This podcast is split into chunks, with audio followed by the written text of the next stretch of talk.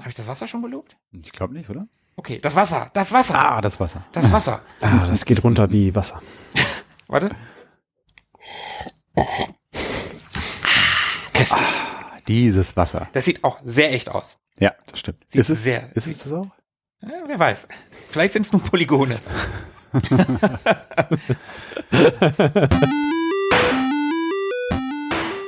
Ewig gestern. Der Podcast über Retro-Spiele und Popkultur, Vergangenes und aktuell gebliebenes. Die Retro Boys gehen mit euch der ganz großen Frage nach: War früher wirklich alles besser?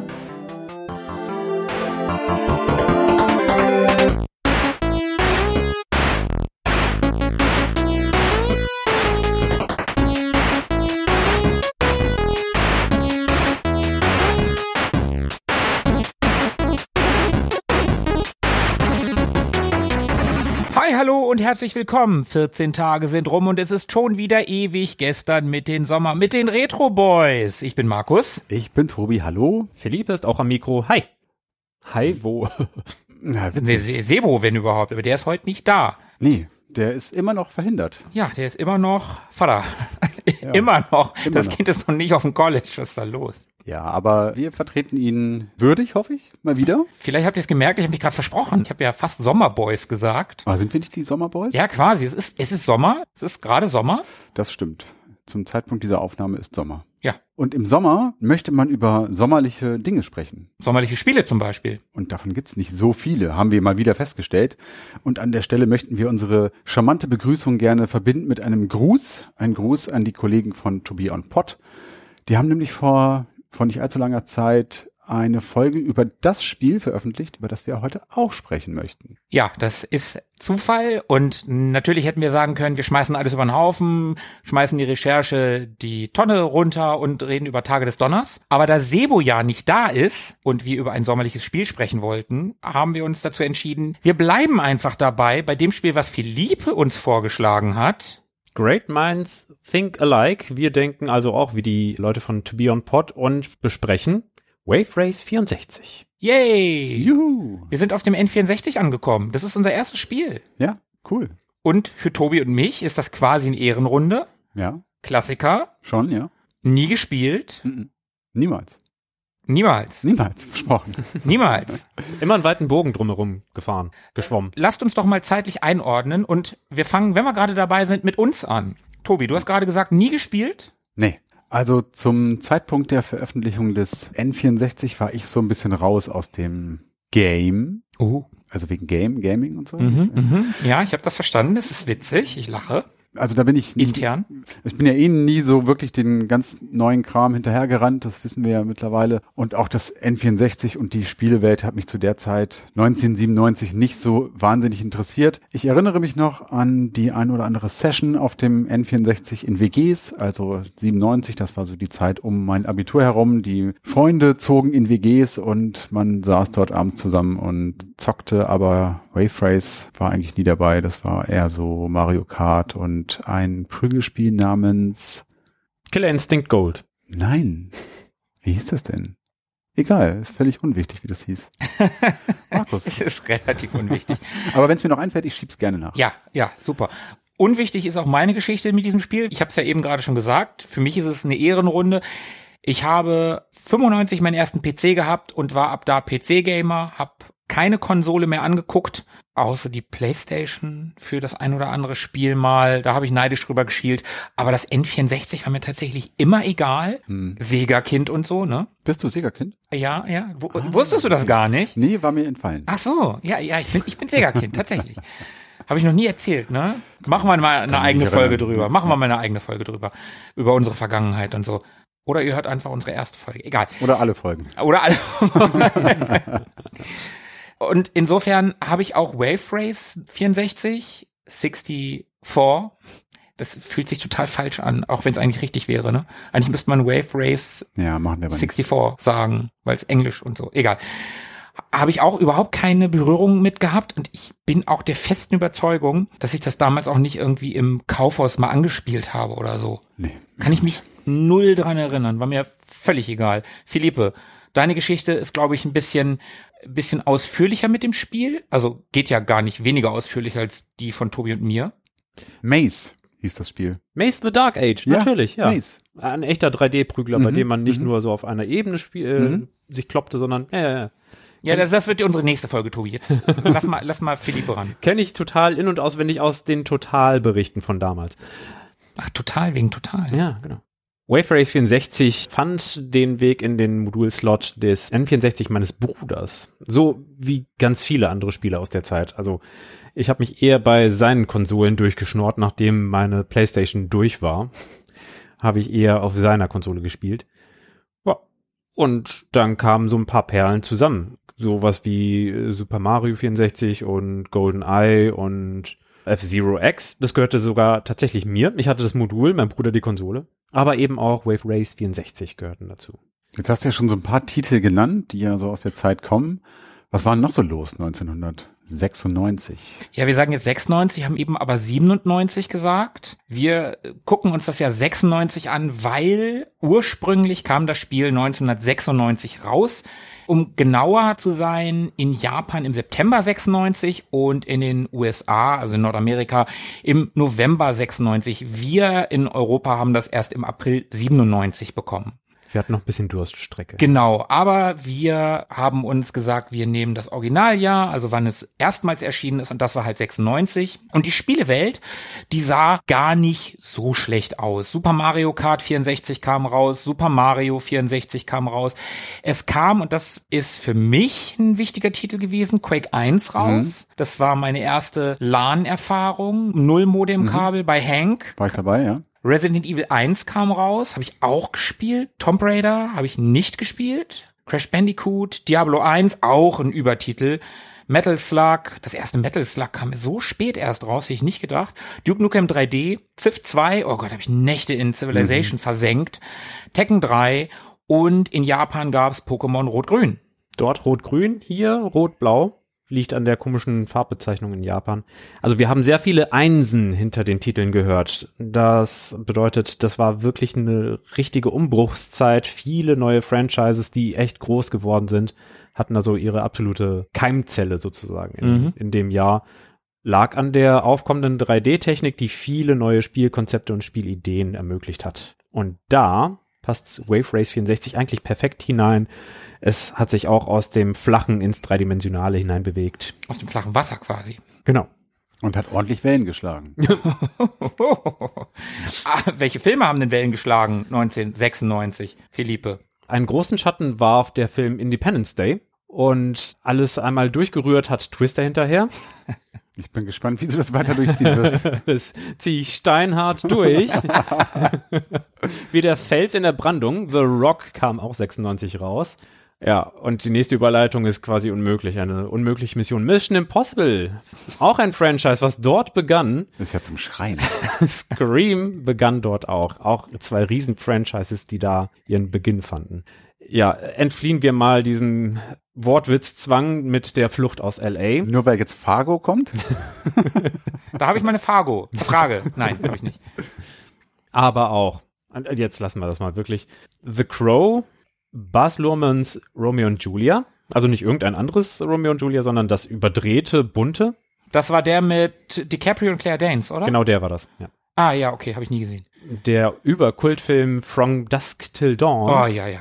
Noch ein Überkultfilm Trainspotting, Na, kann ich nicht gucken. Werner Tage des Donners, Davon redet Sebo immer. Das muss Kesseln übrigens in Wahrheit. das muss Kesseln war der ursprüngliche, nein, war der letztendliche Titel, der ursprüngliche war Tage des Donners. Der englische Patient war auch 96, um mal ein bisschen Niveau hier reinzubekommen und um die Trekkies da draußen zu grüßen, muss ich natürlich First Contact nennen. Einer der besten Filme, wenn nicht sogar der beste. Ich würde den sechsten noch höher werten, aber ja, das ist schon einer der besten Star Trek-Filme, auf jeden Fall. Und, der Vollständigkeit halber, der erfolgreichste Single des Jahres 1996, wir erinnern uns alle, Killing Me Softly von den Fugees. Ja. Das lief ja rauf und runter, Gott, hab ich diesen Song gehasst. Es gab kein Entkommen. Nee, gab es wirklich nicht. Aber ein gutes Album. Darf man bei der Gelegenheit schon nochmal erwähnen. In diesen Kontext fügt sich Wave Race 64 ein. Das ist das Spiel, über das wir reden. Was ist das eigentlich für ein Spiel? Kommen wir zu den Hard Facts. Der Entwickler war Nintendo selbst, First Party mit dem vormals R&D4 Team, das dann EAD war zu der Zeit, also Entertainment Analysis Development. Und das Genre ist ein bisschen obskur wenn man damals das Spiel gespielt hat, dann wurde man einfach mal auf ein sehr nischiges Genre gestoßen. Jetski-Rennspiel für alle, die bis jetzt noch nicht so ganz durchgeblickt haben, was es mit dem Wave Race auf sich haben könnte. Auf dem N64 und mittlerweile gab es auch eine Portierung für die Switch. Ja, und dazwischen auch noch diverse, ne? Auf der Wii Virtual Console konnte man das auch mal spielen. Stimmt, da hatte ich sogar auch. Hm. Also, ich hatte es, aber ich habe es nicht gespielt. Ein Rennspiel also auf Jetskis und um überhaupt erst dort anzukommen, brauchte es einige Entwicklungen in dem ganzen Rennspielgenre. Also es hat mit Grand Track 10 nicht mehr so viel zu tun. Da waren große entscheidende Schritte. Virtual Racer 92 erschienen. Da war der Sprung auf 3D einigermaßen vollzogen zum ersten Mal. Es war noch optisch anspruchsarm mit dem grauen Asphalt, der sehr matt, sehr intransparent war, wenige Erhebungen hatte, natürlich statisch war, wie Asphalt das nun mal so ist. Und im Grunde war der Grip auf der ganzen Strecke komplett unveränderlich. Also da gab es keine großen Unterschiede, wie sehr die Reifen griffen oder nicht. NASCAR Racing aus dem Jahr 94 hatte insgesamt eine ziemlich coole Optik, aber das Fahrmodell, also die Fahrphysik, war immer noch 2D. Da wurde zwar schon einberechnet, dass da ein Vortrieb stattfand, also dass der Wagen nach vorne bewegt wurde und dass in Kurven sich der Wagen drehte, also ein Drehmoment wurde eingerechnet. Und in Steilkurven gab es trotzdem keinen 3D-Effekt, also die, die Schwerkraft, die zur Seite wegzog, gab es in dem Sinne gar nicht.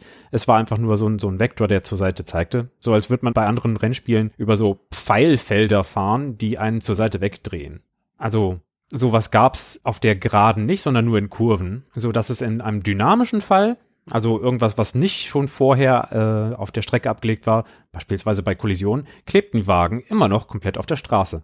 Also die Grafik war 3D, aber das Gameplay war quasi top-down 2D. So von oben betrachtet hätte man das Spiel eins zu eins genauso nachbauen können mit der exakt derselben Physik. Ein Jahr später mit Sega Rally gab es dann den entscheidenden Fortschritt mehr Farben, mehr Nuancen, mehr Erhebungen, sodass Sprünge und dadurch das Fahrwerk mit der ganzen Filterung und dem ganzen Kram relevanter wurden. Und es gab nicht nur Asphalt und irgendeine grüne Fläche, die einen langsamer gemacht haben. Nein, es gab auch unterschiedliche Grip-Eigenschaften. Also Matsch war dann rutschiger oder Asphalt war dann ein bisschen fester und trockener Staub ließ einen nochmal anders driften. Das war dann alles physikalisch nochmal ein weiterer Fortschritt, der, oder es waren weitere Fortschritte, die unbedingt notwendig waren, um dort anzukommen, wo wir mit unseren Jetskis landen werden. Aber, ah, halt, halt, halt, bevor wir so weit gehen. Wenn wir über Wave Race 64 sprechen, müssen wir, wie so oft, erstmal ein paar Jahre zurückblicken. Das tun wir. Und da gehen wir in das Jahr 1992. Da gab es nämlich den ersten Teil und damit den Vorgänger von Wave Race 64 und der erschien auf dem Game Boy und erstmal nur in den USA. Wusstet ihr das vorher? Nee, also ich wusste, dass es ein Gameboy-Spiel namens Wave Race gibt, aber was es genau damit auf sich hat, aus welchem Jahr das kommt und in welchem Zusammenhang das mit unserem Wave Race 64 steht, das wusste ich nicht. Nee, keine Ahnung bei der Aufnahme der letzten Gameboy-Folge beim Durchblättern eines Gameboy-Buches. Da ist mir das überhaupt das erste Mal ins Auge gesprungen. Vorher wusste ich das gar nicht. Okay, witzig, weil ihr beide seid ja die Gameboy-Experten. Philipp hat heute sogar ein entsprechendes Shirt an. Aber das hatte noch nicht so wahnsinnig viel zu tun mit dem Spiel, über das wir heute sprechen wollen. Also wenn das heutige Spiel ein Arnold Schwarzenegger ist, dann war das ein Danny DeVito. ja. Wirklich also, verwandt, aber bitte. Naja, also es hieß zumindest auch Wave Race. Ohne 64 natürlich. Ja, ja, klar aber es gab keinen Third-Person-View, es gab keine Wellenphysik und so weiter. Aber der Reihe nach, Nintendos eigene interne Entwicklungsabteilung R&D4 damals noch, arbeitete zu dem Zeitpunkt mit einem Third-Party-Entwickler zusammen, das war Pax Sofnica. Und das war ein japanischer Entwickler, der wie einige andere exklusiv für Nintendo gearbeitet hat, hauptsächlich auf dem japanischen Markt. Und zu der Zeit hatte ja Nintendo viel zu tun. Sie waren zum einen beschäftigt mit der Entwicklung von Spielen für das NES, was immer noch am Markt war, das Super Nintendo ist gerade neu rausgekommen, da gab es eine Menge zu tun und eben jetzt auch noch den Game Boy. Und insofern griff man da auch schon ausnahmsweise gerne mal auf fremde Hilfe zurück. Und Park Sofnica war schon ziemlich erfahren, wenn es darum ging, Nintendo-Spiele zu portieren, vor allem auf dem Game Boy. Da hatte man schon beispielsweise Balloon Kid oder die Gameboy-Version von Donkey Kong umgesetzt. Und nun sollte eben gemeinsam ein Rennspiel für den Gameboy entstehen. Und es handelt sich bei der Gameboy-Variante um ein recht simples Rennspiel in der Draufsicht, also ähnlich wie Micro Machines zum Beispiel.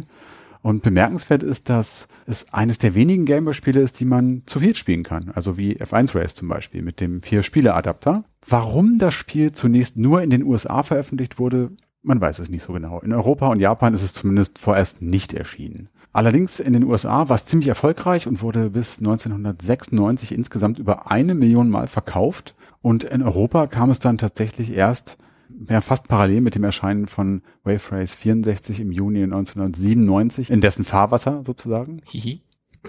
Fahrwasser, ne? Also, ja.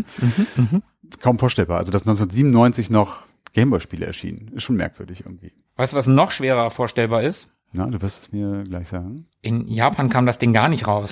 Also das Gameboy-Spiel. Ja. Kommen wir doch mal zum Hauptspiel. Endlich. Oder? Ja. So. Legen wir mal an. Auf die Jetskis fertig los. Wir wissen, es gab einen Vorgänger. Wussten wir alle vorher nicht. Liebe Community, wusstet ihr das eigentlich? Wir haben schon festgestellt, es handelt sich um ein Jetski-Rennspiel. Man fährt auf Wasserparcours. Überraschenderweise mit Jetskis. Anders als beim Vorgänger haben wir hier allerdings keine Pixel mehr, sondern N64, 64-Bit-System, ein Riesensprung vom SNES mit 16-Bit zum N64. Wir haben hier eine moderne 3D-Optik. Modern ist dann auch die Kamera. Anstelle der Draufsicht, die man bei dem Gameboy-Spiel bekommen hat, haben wir hier eine moderne Third-Person-Kamera. Und die ist sogar, das gab es damals schon, in, ich glaube, drei Abstufungen hinter der Figur positionierbar. Also recht nah, so mittel und sehr weit weg. Je nachdem, wie nah man da so am Geschehen dran sein wollte. Ne? Genau. Relativ klassisch für die Belegung der gelben C-Tasten beim N64-Controller, ja. Genau, nach oben und unten ist das. Mhm. Es gab allerdings keine Ego-Perspektive. Was ich sehr nachvollziehbar finde. Ich auch, gerade aus technischer Sicht, aber interessant wäre es schon gewesen, mit dem Ding in der Ego-Perspektive über die Strecke zu fahren. Wenn ich da an so moderne Autorennspiele denke, wo man sich entscheiden kann, sitze ich im Auto, ist die Kamera hinterm Auto, ist ja eine sehr unterschiedliche Spielerfahrung. Ich hätte es spannend gefunden. Im Auto hat die Körperhaltung gar nicht so große Auswirkungen, wie sehr man sich mit einem Körper oder mit eben dem Avatar, mit, mit der Spielfigur in die Kurve lehnt, ist wesentlich entscheidender und eine, daher eine, eine nicht wegzukürzende Darstellung, die man wirklich als Feedback braucht, was gerade eigentlich auf dem Wasser passiert. Also von daher Hast, hast du recht. nachvollziehbar, spannend wäre es gewesen. Das Spiel hat drei zentrale Modi, würde ich behaupten. Ein Modus ist im Grand Prix-Stil, bei dem man mehrere Rennen hintereinander fährt. Es gibt eine Punktewertung und die Zusammenfassung der Punkte ergibt dann den Sieger. Es gibt natürlich ein Time Trial, um seine eigenen Bestzeiten zu verbessern und die eigene Fahrweise zu analysieren. Da kommen wir später auch noch mal dazu. Und als Sahnehäubchen noch den Stunt-Modus obendrauf. Das Ganze in den üblichen drei Schwierigkeitsstufen, leicht, mittel und schwer. Und diese Abstufung hat zum Beispiel Auswirkungen auf das Streckenlayout, hauptsächlich auf die Platzierung der Bojen. Was für Bojen. Mal schauen. Ja, Moment, Moment, Moment. Drei, es gibt vier Schwierigkeitsgrade, quasi. Wenn du den Grand Prix auf schwer durchgespielt hast, dann schaltest du den Reverse-Schwierigkeitsgrad frei. Und da fährst du dann die ganzen Strecken rückwärts. Aber nicht gespiegelt, sondern tatsächlich rückwärts. Also die Rampe, über die du eben noch rüberfahren konntest, da bretterst du jetzt unter Umständen gegen. Finde ich auch viel kreativer und, und sinnvoller, dass man Reverse-Modi einbaut. Denn gespiegelte Strecken sind vom Streckendesign eigentlich das Original, nur eben, dass man statt links rechts drücken muss. Also mit einem Spiegel und mit einer Steuerungsumkehrung muss man nichts anders machen. Bei Reverse kann man das nicht einfach so eins zu eins übernehmen. Da muss man alle Brems, alle Einlenk und in diesem Fall eben auch alle Sprungpunkte mitdenken. Man designt quasi zwei Strecken gleichzeitig und muss sie so übereinander legen, dass sie immer noch funktionieren.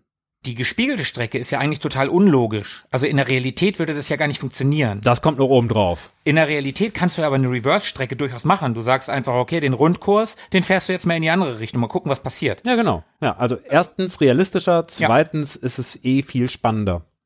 Und wenn wir gerade beim Grand Prix beziehungsweise dem Championship sind, je nachdem welchen Schwierigkeitsgrad man wählt, hat man dann auch unterschiedlich viele Rennen zu fahren. Das sind im leichtesten sechs, im mittleren sind es sieben und im schwersten sind es dann acht. Neben diesen drei besagten Modi gibt es auch noch einen Multiplayer-Modus für zwei Spieler.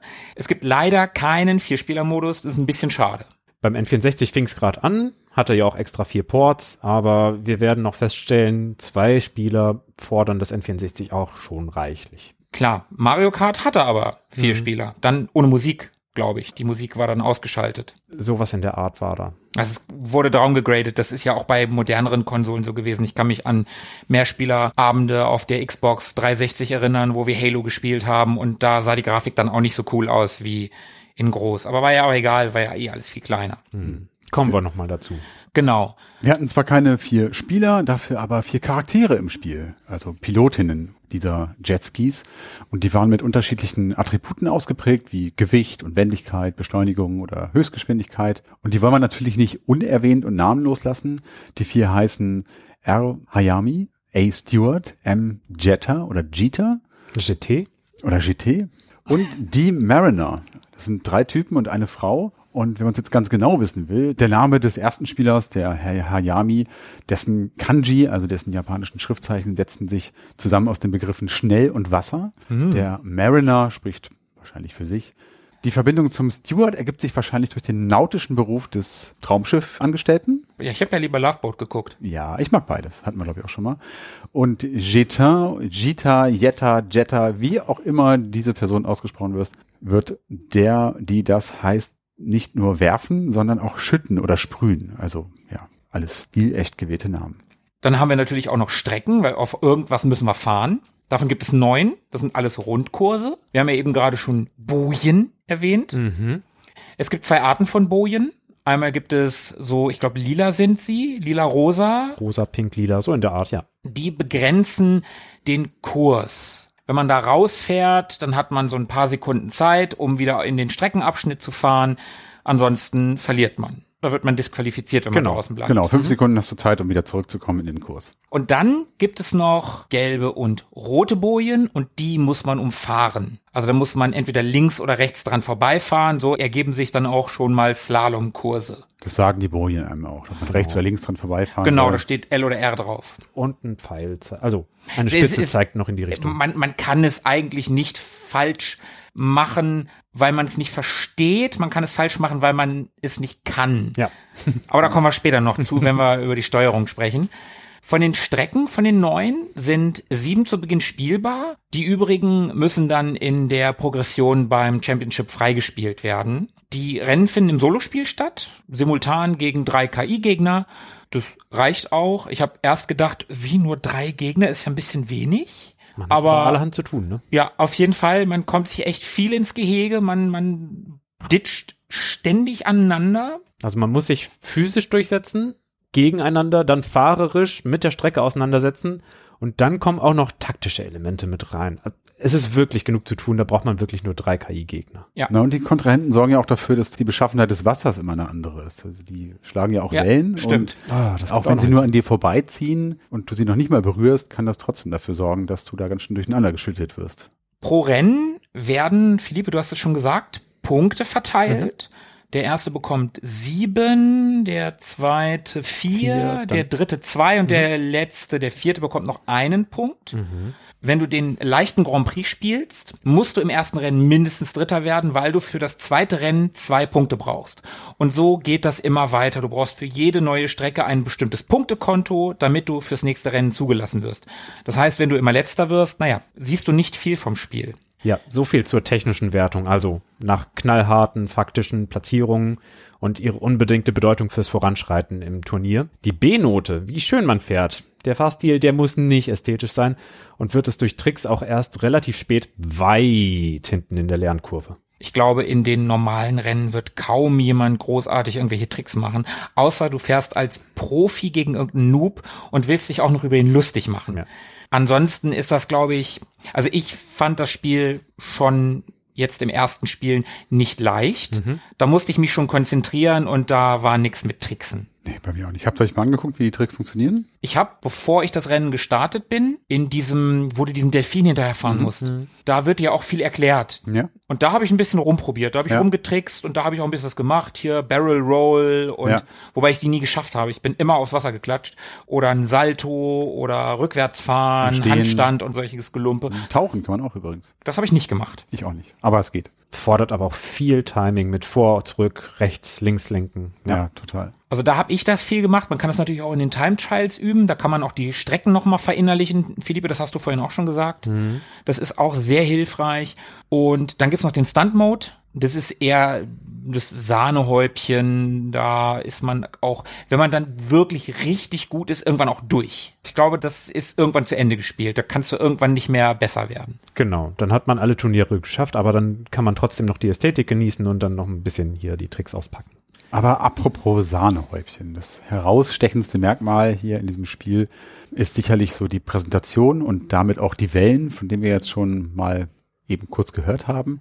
Ja, die Wellen, das Wasser, das ist schon, das ist schon das Ding in diesem Spiel. Der ganze Rest ist eigentlich egal, aber das Wasser, das ist echt Ja, das ist schon, ist schon krass. Und das ist eine ganz neuartige, sehr, sehr hübsche Wellenphysik gewesen, die dafür gesorgt hat, dass das Spiel solche Wellen geschlagen hat. Aber ich glaube, ich glaube, dass unser lieber Philippe derjenige von uns ist, der diese Wellenphysik, diesen technischen Aspekt am zugänglichsten erklären könnte. Ich kann es ja mal versuchen. Also wir haben schon festgestellt, dass andere Spiele sich mit Physik schon auseinandergesetzt haben und dass man dann irgendwelche Modelle, Fahrmodelle oder so, Fahrwerksmodelle entwickelt hat. Und hier sind wir wirklich an einem ganz neuen Punkt, wo nicht nur das Fahrzeug an sich, sondern auch noch der Untergrund dynamisch ist. Wir haben zwei verschiedene Arten von Wellen, die das Spiel prägen. Es gibt so gerade Wellen, so gerade Wellenkämme, wie solche Wellen, die durch eine Wolldecke fahren. Also wenn man die an einem Ende greift und einmal so einmal durchschlägt, dann bewegt sich eine Welle durch die Decke hindurch vom Griff nach hinten hin.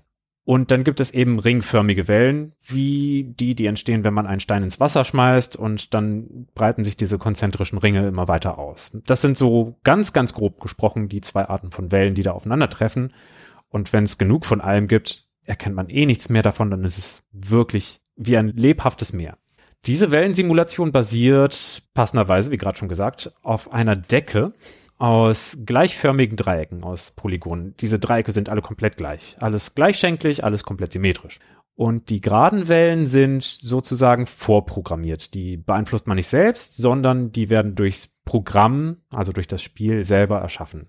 Zum Beispiel eine Woge, also so eine gerade Welle, so ein gerader Wellenkamm, kommt vom offenen Meer auf den Strand zu. Das heißt, dieser, dieser Kamm, diese, diese hohe Wellenkante ist parallel zum Strand. Die geht nicht vom Strand ins Meer rein, sondern diese, diese Erhöhung ist parallel zum Strand. Die Bewegungsrichtung dieser Woge geht aber direkt auf den Strand zu. Oder wenn man es anders sagen möchte, in einem Moment ist eine Reihe dieser Dreiecke angehoben ne, und bildet diesen hohen Wellenkamm. Im nächsten Moment senkt sich genau diese Reihe an Dreiecken und die Reihe an Dreiecken, die näher am Strand ist, erhebt sich. Es ist also wirklich nur eine Erhebung. Der Impuls des Erhebens wird in Richtung Strand weitergetragen, nicht die Dreiecke an sich. Von oben betrachtet guckt man auf diese Decke und dann bewegt sich gar nichts, denn die Ecken und Kanten, die bleiben alle an derselben Stelle, nur die Erhöhung verändert sich. Das, was sich durch diese Decke fortbewegt, ist das Auf- und Abbewegen an sich, könnte man auch sagen, wenn das jetzt nicht zu sehr durcheinander bringt. Ist auch korrekt an die Realität angelehnt, da Wassertropfen in einer Welle sich auch nicht vor und zurück bewegen, sondern hauptsächlich auf und ab. Oder gehen wir zurück zum greifbaren Modell der Wolldecke. Wenn man die an einem Ende greift und einmal durchschüttelt, sodass diese Welle durchgeht, bleiben die Fasern an Ort und Stelle. Dieses Erheben der Wolldecke, das wandert von den eigenen Händen bis zum anderen Ende der Wolldecke. So, das waren jetzt so die Wellen, die vom Level selbst vorgegeben sind, die dann so halb geskriptet einprogrammiert sind. So, hier kommt ein Impuls an, zu der Zeit an der Stelle. Man kann aber auch selbst Wellen erzeugen mit seinem eigenen Jetski. Mit dem eigenen Gewicht drückt der Jetski das Wasser nach unten und dieser Impuls wird auch nach außen weitergegeben. Aber der Jetski ist halt nur an einer Stelle und von dort aus bewegen sich die Wellen ringförmig an alle Richtungen aus. Stünde der Jetski die ganze Zeit. Ne? Aber man bewegt sich halt durch die Gegend und deswegen entsteht eine Bugwelle, die sich so hinter dem Jetski dreieckförmig ausweitet. Das sind die beiden Modelle, einmal ganz grob gesprochen. Die langen Wogen, die nur in eine Richtung wandern, nämlich quer zu ihrer Länge, und die sich in alle Richtungen verstreuenden Bugwellen. Mit allein den beiden Modellen ist eine ziemlich erstaunlicherweise realistische Anmutung von Wasser möglich. Mit all ihrer Trägheit, ihrem Widerstand, ihrer Kollisionsabfrage und ihrer Masse. Also man fühlt oder sieht das Gewicht des Wassers. Man merkt, wie das Wasser bremst. Man merkt, wie man auf dem Wasser aufklatscht und wie das Ganze einen auch mitreißen kann. Und das war alles mehr so die Physik, die die Fahrt beeinflusst. Dann gibt's aber auch noch die optische Physik, Transparenz und Spiegelungseffekte, die dem Ganzen auch noch ästhetisch zur Seite stehen. Da haben wir einmal Alpha Blending, so eine Technik, die Farbwerte beim N64 in Echtzeit vermischt und somit zwei Effekte gleichzeitig darstellen kann. Aber das können wir ein bisschen später nochmal in der Grafik aufdröseln. Puh. Auf jeden Fall sehen die Band toll aus, das habe ich mir. Das ist mir auch aufgefallen. da bin ich dabei. Tobi, Du sprichst meine Sprache. Ja, also hätte man auch ganz einfach. Äh, also, ja. Die Wellen sind der Selling Point dieses Spiels. Auf jeden Fall. Auf jeden Fall. Also das ist auf jeden Fall das, an was man sich bei dem Spiel als erstes erinnert und auch das, über das sicherlich am meisten gesprochen wird. Kommen wir doch aber mal zum Spiel selber. Jetzt haben wir über die Strecken gesprochen, wir haben über Wellen gesprochen, beziehungsweise Philippe hat über Wellen gesprochen. Wir sind ja auf dem N64 unterwegs, das heißt, wir haben es beim Original mit einem sehr neuartigen Controller zu tun, der zumindest bei Nintendo eine komplett neue Ära eingeleitet hat. Also wir haben hier zum ersten Mal einen Analogstick in der Hand. Nicht nur bei Nintendo, das Ding hat allgemeine komplett neue Ära eingeläutet. Aber wir sind ja auf dem N64 unterwegs. Ja, aber wer weiß ohne das N64, ob es jemals den DualShock gegeben hätte mit den zwei Analogsticks, das war schon wirklich eine wichtige, ja, ein wichtiges Wiederausgraben, weil analoge Steuerung ist ja nicht neu, das hat der Nintendo damit nicht erfunden. Es gab ja analoge Steuerung schon in den 70ern auf irgendwelchen Pong-Automaten, diese Rädchen. Oder bei Missile Command mit dem Trackball, das ist ja auch alles analoge Steuerung. Nintendo hat das wieder ausgegraben und hat das hervorragend in ihre neue Konsole integriert. Naja, hervorragend vielleicht nicht, wenn man sich den Controller anguckt, aber sie haben es zurückgebracht und das haben die schon gut gemacht. Ja, die Umsetzung in 3D-Spielen, die hat schon gut funktioniert. Sie haben gesagt, hier, schaut mal, Super Mario 64, so kann sich das anfühlen. Mhm. Und dafür braucht ihr einen Analogstick. Also, wir stellen fest, wir sind jetzt gerade dabei, die Geburt oder Wiedergeburt des Analogsticks zu feiern und auf dem N64 wird es schon voll ausgeschöpft. Denn andere Rennspiele ignorieren beispielsweise Eingaben der Y-Achse. Ob du jetzt nach vorne oder hinten drückst bei einem Autorennspiel, hat in den allermeisten Fällen gar keine Auswirkung. Wave Race nutzt diese Eingaben aber auf ähnliche Art wie Flugspiele. Zur Gewichtsverlagerung. Die Gewichtsverlagerung nach hinten ermöglicht einem, dass man im Flug die Nase hochzieht, also wenn man von einer Rampe abspringt, aber auch kann man dadurch in Kurven langsamer und enger um die Kurven fahren, wenn man das Gewicht auf dem Wasser selbst nach hinten verlagert. Das ist sehr cool gemacht, muss ich sagen. Diese super engen Haarnadelkurven, wenn du nur nach links oder rechts drehst, dann machst du auch schon enge Kurven. Aber wenn du dann noch dabei nach hinten, also zum Beispiel links unten, also schräg. Fünf Uhr und sieben Uhr. Ja, genau. Ja, genau. Genau, ja, danke. Wenn du da runterziehst, dann machst du so eine enge Haarnadelkurve. Die Steuerung, da, da muss man sich ein bisschen dran gewöhnen. Und ich habe vor allen Dingen in der Luft ein paar Mal bei sehr starkem Wellengang gelenkt und dabei irgendwie das war so drin, habe ich automatisch auch nach unten gelenkt. Dann hat sich das Ding aber quergestellt und ich bin erstmal von dem Jetski gefallen. Aber das ist eine sehr, sehr coole Art zu steuern, muss ich sagen. Mit ein bisschen Gewöhnung. Ja, das ist halt relativ neu. Und wenn man nach vorne drückt, dann ist das eher eine Geschichte für die Flüge, dass man dann nicht mit der breiten Unterseite des Jetskis aufklatscht, sondern mehr so die Spitze ins Wasser hineindrückt, so dass man da ein bisschen schnittiger wieder hineingleiten kann und etwas Geschwindigkeit beibehalten kann. Kommen wir dann zum Tauchen, ne, was Tobi gerade gesagt hat. Mhm. Ich weiß leider nicht mehr genau, wie der Shortcut, die Abfolge war, was man genau machen musste, aber ja. Ja, wenn, wenn man es weiter treibt, dann taucht man tatsächlich umso besser unter. Fühlt sich alles sehr responsiv an. Jede Neigung des Sticks wird in eine entsprechende Neigung der Figur übersetzt. Und da sind wir wieder bei der Third-Person-Perspektive, die das Ganze unterstützt und das Gefühl wieder zurückgibt. Die Steuerung beschränkt sich natürlich nicht nur auf den Analogstick. Wir haben Beschleunigen auf A, Landungen abfedern auf B, also da kann man noch ein bisschen in die Knie gehen und versuchen, den Impact rauszunehmen aus dem ganzen FahrerInnen Jetski-Konstrukt. Und seitwärts gleiten kann man auf R. Ja, und das Kameraverschieben auf den C oben unten haben wir ja schon gesagt. Genau, hatten wir schon erwähnt. Wusstet ihr übrigens, dass es im Stunt-Mode die Möglichkeit gibt, auf einem Delfin zu reiten? Ja, Die urbane Legende kannte ich, aber das gibt's wirklich. Gibt es tatsächlich wirklich. Wenn man. Musst du aber freischalten. Du musst es vor allem auch freischalten können. Äh, ja, ja, richtig. Du musst dann nämlich im Parcours des Dolphin Park so Ringe durchfahren, die dort im Wasser schweben und alle diese Special Moves, von denen wir bisher gesprochen haben, also das Aufstehen, das Rückwärtsfahren, die Rolle, das Salto und das Tauchen und so weiter, das musst du da alles einmal vollziehen und wenn du dann anschließend beim nächsten Rennen den Warm-up-Mode wählst und bei der Charakterauswahl den Stick nach unten ziehst, dann kannst du tatsächlich auf einem Delfin reiten. Habt ihr das alle mitgeschrieben? Wenn nicht, spult doch mal zurück. Tobi erklärt das super und das ist ein Service der Retro Boys. Service. da fällt mir jetzt gerade in diesem Moment live auf. Also wir haben, Markus, du sprachst davon, du hast Barrel Rolls ausprobiert. Ja. Tobi sprach gerade von Ringen, durch die man hindurchfahren soll. Ich sprach von einer Steuerung, die an Flugspiele erinnert, mit Nase nach unten drücken, indem man nach vorne drückt und so weiter und so fort. Das klingt alles ein bisschen verdächtig nach Star Fox.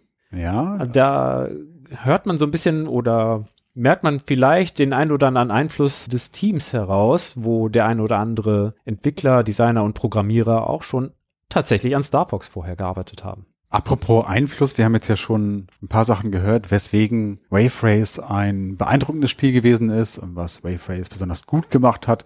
Und tatsächlich hat sich das Spiel auch inspirierend auf andere Spiele ausgewirkt. Guy Wilday, Entwickler bei den Codemasters, der hat mal in einem Interview erzählt, dass Wave Race 64 eine große Inspiration für deren Spiel Colin McRae Rally gewesen sei. Und er meinte, Wave Race sei ein gutes Beispiel für ein Spiel mit realistischer Physik und einer sehr gut ausbalancierten Steuerung und besäße dabei sogar noch eine sehr gute Zugänglichkeit auf der anderen Seite, ist aber auch komplex genug, um auch Hardcore-Spieler zu begeistern. Also eines der Hauptziele, die sie auch verfolgt haben bei der Entwicklung von Colin McRae Rally. Das ist ganz interessant. Ich habe, als ich Wave Race das erste Mal gespielt habe, mich nämlich auch gefragt, okay, was ist das denn hier überhaupt für ein Rennspiel? Es ist ja nun ein Jetski-Rennspiel, was erstmal so rein, ich gucke mir das an und denke, ach, es ist ein Funracer. Mhm. Weil das ist ja nicht mit Autos, das ist ja mit Jetskis. Jetskis, das kann ja nicht ernsthaftes Rennen sein, was soll denn das? Und dann spielst du das aber und du hast ziemlich realistische Physik mhm. und du hast recht viele Möglichkeiten, dein Jetski zu lenken und du hast ja sogar so eine Art Special Moves, die du ausführen kannst, was aber alles nicht völlig drüber ist, was eher realistisch ist. Sehr grounded, ja. Aber es ist ja auch keine Simulation. Es ist ja kein Simulationsrennspiel. Ich würde sagen, ich bin dann irgendwie da zu dem Schluss gekommen, vielleicht ein Arcade-Rennspiel mit so leicht ins Realistische gehend, ein realistisches Arcade-Rennspiel. Können wir uns darauf einigen? Es ist nur für meinen Seelenheil. Ich frage euch dafür. Nein, ich bin vollkommen dagegen und sage, dass es eine Fun-Simulation ist. Schade. Arschloch. Naja, Fun-Simulation auch deswegen vielleicht so ein bisschen, denn wenn man sich Wave Race anguckt, also Wave Race ist Eye Candy. So. Ja, genau, das meine ich. Und darum am Anfang den Fun Racer. Ja, mittlerweile ein bisschen über dem MHD, aber immer noch absolut genießbar. Es ist bunt und es ist laut und es ist knallig und poppig und da kann man schon schnell auf Funracer kommen. Aber wie ja der gute Herr Wilday von den Codemasters schon sagte, es besitzt immer noch genug Komplexität, um auch hardcoreigere Spieler immer noch zu begeistern. Aber wir sprechen gleich bestimmt noch über das Grafikdesign des Spiels, denn wir wollen uns erstmal das Design der Strecken ein bisschen näher anschauen und da gehört natürlich auch die Mechanik dazu. Und wie wir schon gehört haben, beschleunigen kann man mit A, doch es hängt auch von bestimmten Bojen ab, die das Rückgrat der Strecken sind sozusagen. Über die Bojen hatten wir ja schon gesprochen, dass es Begrenzungsbojen und dass es eben diese Slalombojen gibt. Wie die Begrenzungsbojen funktionieren, wissen wir schon. Die rot-gelben Slalombojen, um die es hier ausführlicher geht, haben einen doppelten Bojen. Äh, Boden.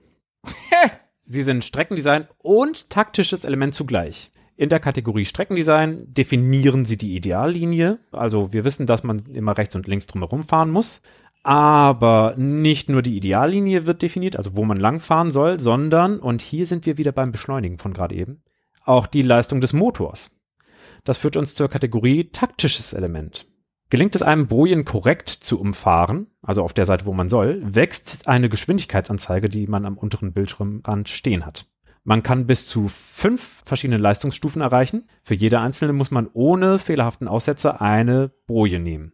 Und ab der fünften Boje hält man ein Leistungsplateau. Also man kann die ganze Zeit beschleunigen gedrückt halten, aber man wird auch am Ende nur schneller, wenn man die Bojen korrekt umfährt. Und sofort beim ersten Fahrfehler fällt die Anzeige wieder auf das Ausgangsniveau ab. Der Fahrer wird langsamer. Das ist ganz schön fies. Da wird man ganz schön schnell überholt. Also Es sind vielleicht so 10, 15 kmh, die man langsamer wird in der Spitze. Aber wenn die anderen die Bojen korrekt umfahren haben, sind die dann halt schneller. Genau. Und das taktische Element an den Strecken ist dann, dass man Überlegungen anstellen kann. Möchte ich eine Spitzkehre schneiden und nehme einen Leistungseinbruch hin?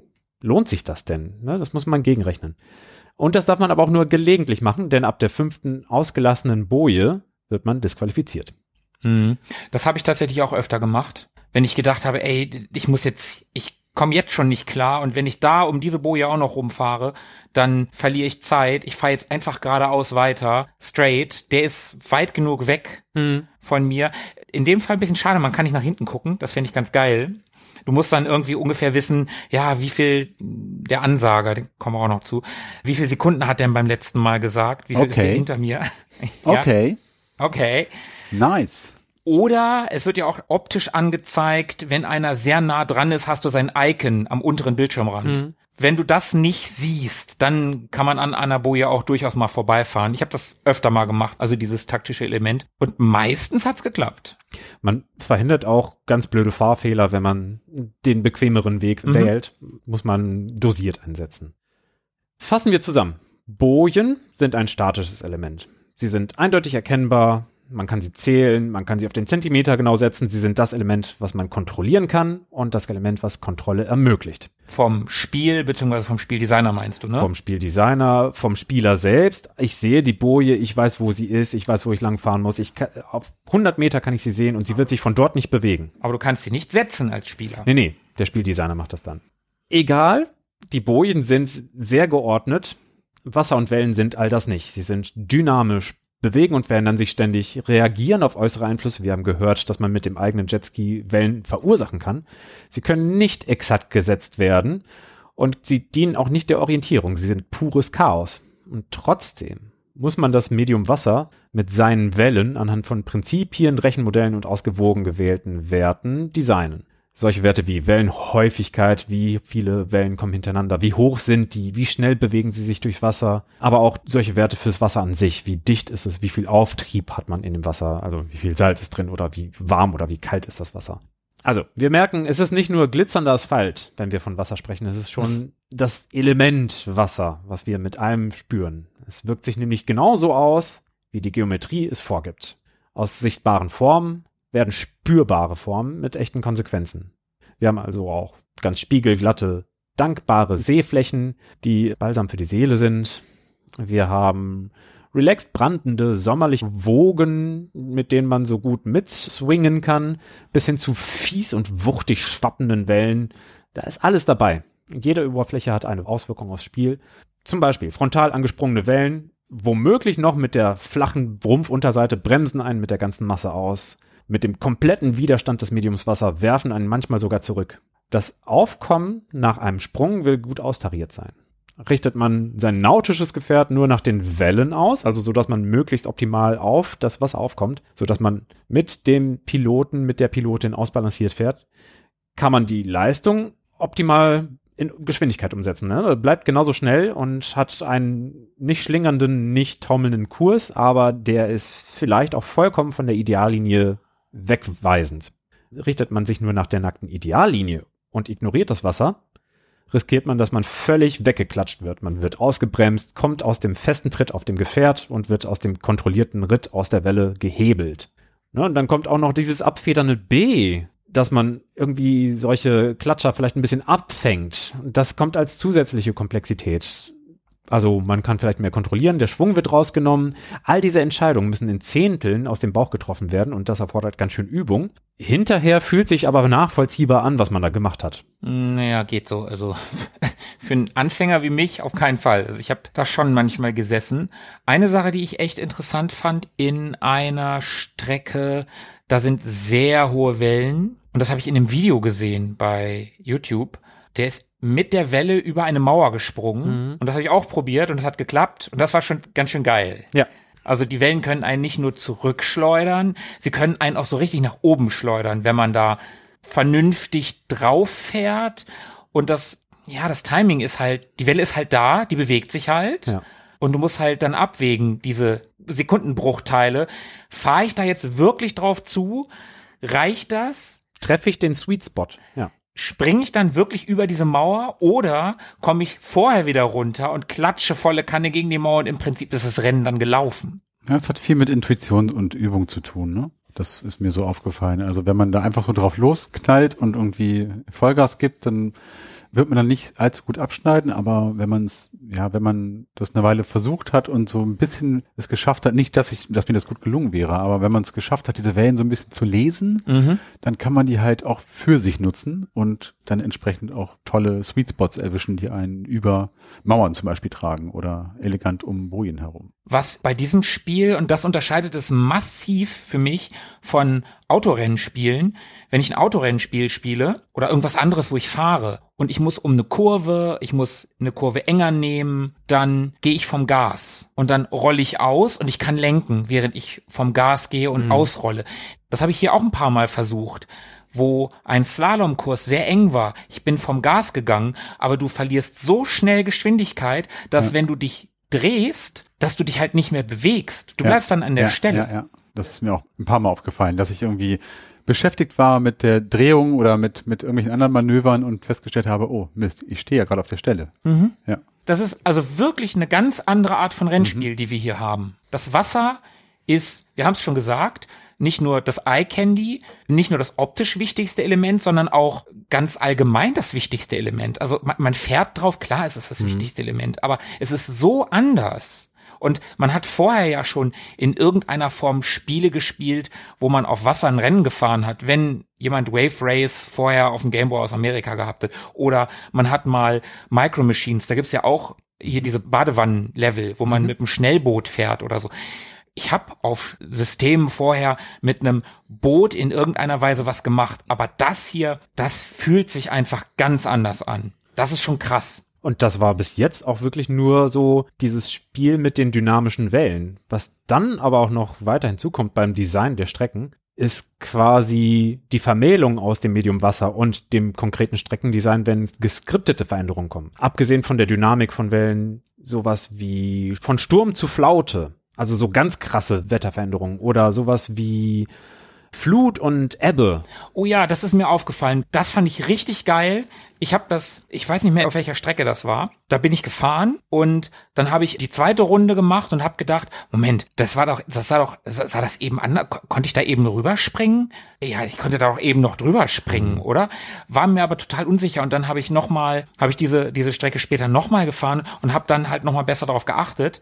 Ja, das Wasser ist runtergegangen und auch die Landzunge war plötzlich größer. Ich musste eine breitere Kurve fahren, um da rumzukommen. Das fand ich wirklich krass für ein Spiel von 96, ein N64-Spiel, dass man auf sowas geachtet hat. Schon krass. ja, das ganze Layouts komplett verändert werden. Man, vorher ist dann Steg im Weg, später wird da zur Überdachung und man kann einfach drunter herfahren.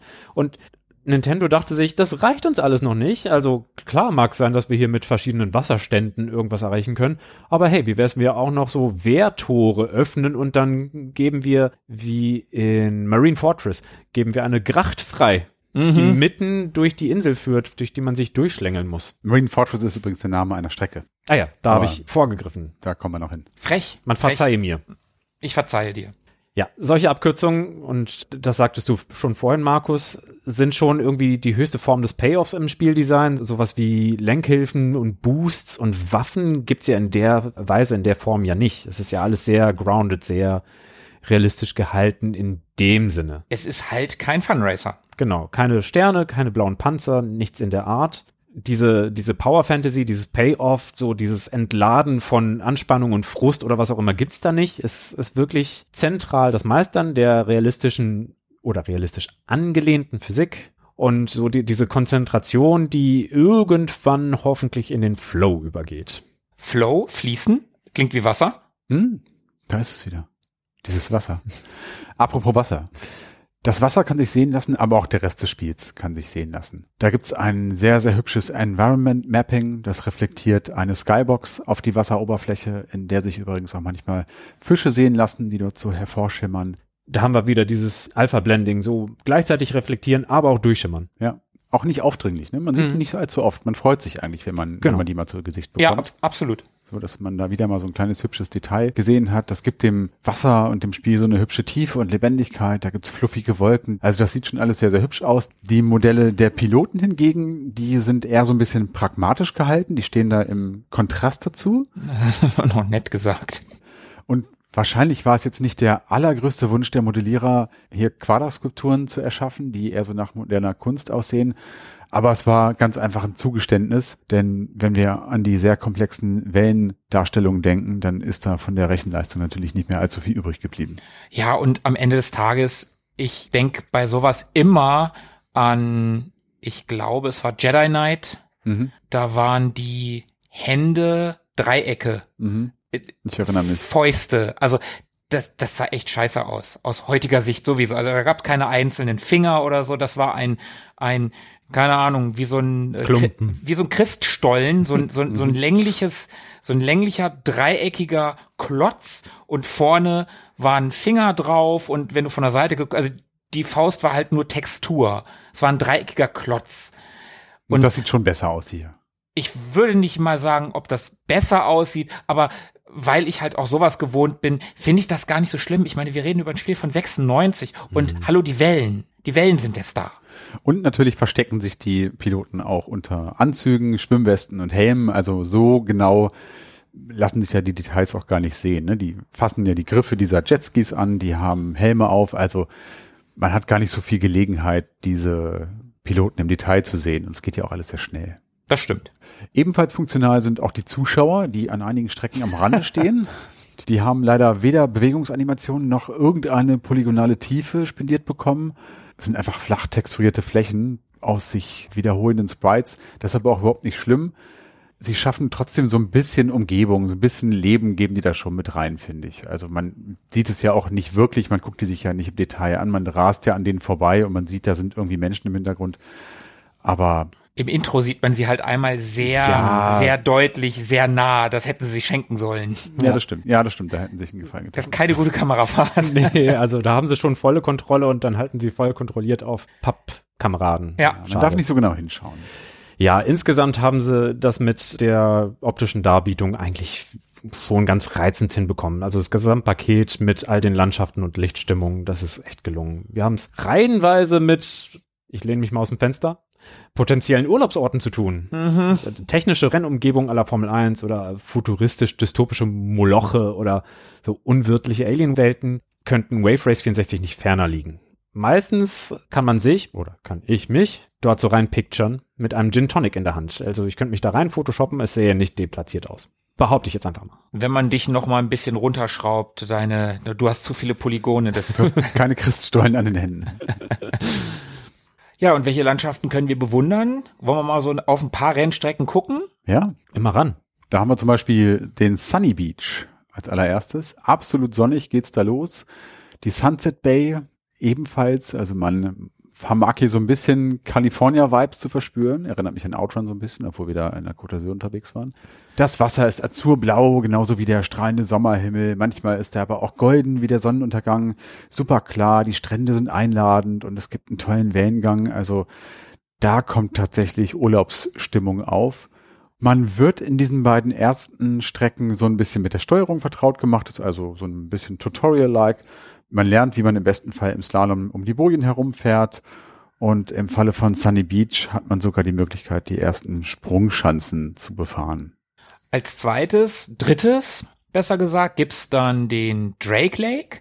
Und da lässt es schon blicken, also das Spiel lässt es blicken, wie weit die Spanne an Locations in diesem Spiel ist. Die Spanne an Stimmungen. Denn die Anlehnung an den Norden Großbritanniens ist hier was ganz anderes als sonnige Strände der Côte d'Azur oder Kaliforniens oder der Südsee oder wo auch immer. Wir fahren hier auf dieser Strecke auf einem spiegelglatten See, reichlich Schilf an den Seiten, gelegentlich Holzpfähle Oh im ja. Weg.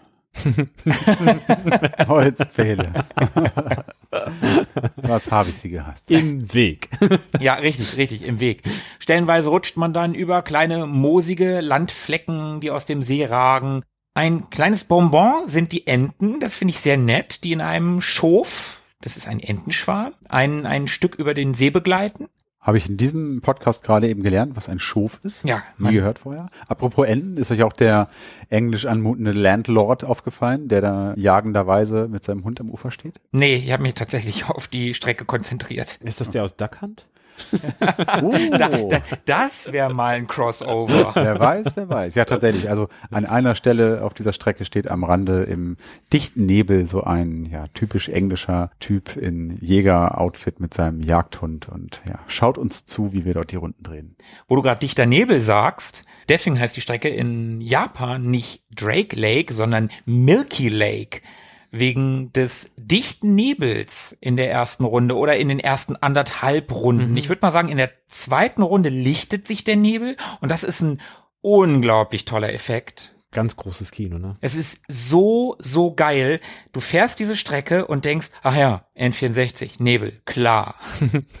und dann lichtet sich dieser Nebel in der zweiten Runde und der Himmel wird blau und sieht richtig schön aus und erst dann siehst du, wie spiegelglatt dieser See ist und wie sich tatsächlich auch alles spiegelt. Und da war ich wirklich beeindruckt von. Das sah so toll aus. Und dann so aus der trüben Suppe wird dann so ganz viel Gold, Gelb und Ocker und Braun und Lindgrün. Es wird da so ein richtig schönes Bild gemalt. Es öffnet und breitet sich alles aus, ja. Also ich wüsste jemanden, der im Fernsehen früher Bilder gemalt hat. There, there. And he has a little friend. Ja, richtig, richtig. Der hätte da seine wahre Freude dran an dieser Strecke. Ja.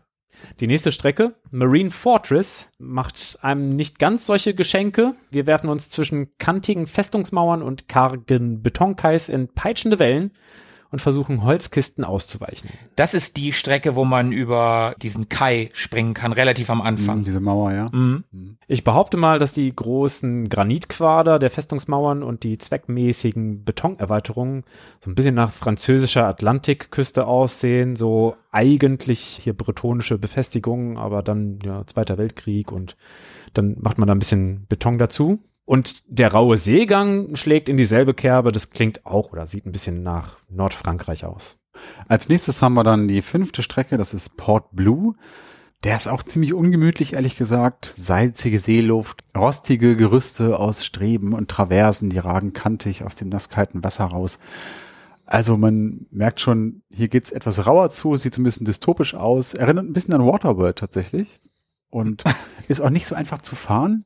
Ungemütlich, würde ich es mal beschreiben. Ich würde dann sagen, mit meinem Gin Tonic würde ich von dort weggehen und woanders hin latschen, ja. Vielleicht auf die nächste Strecke?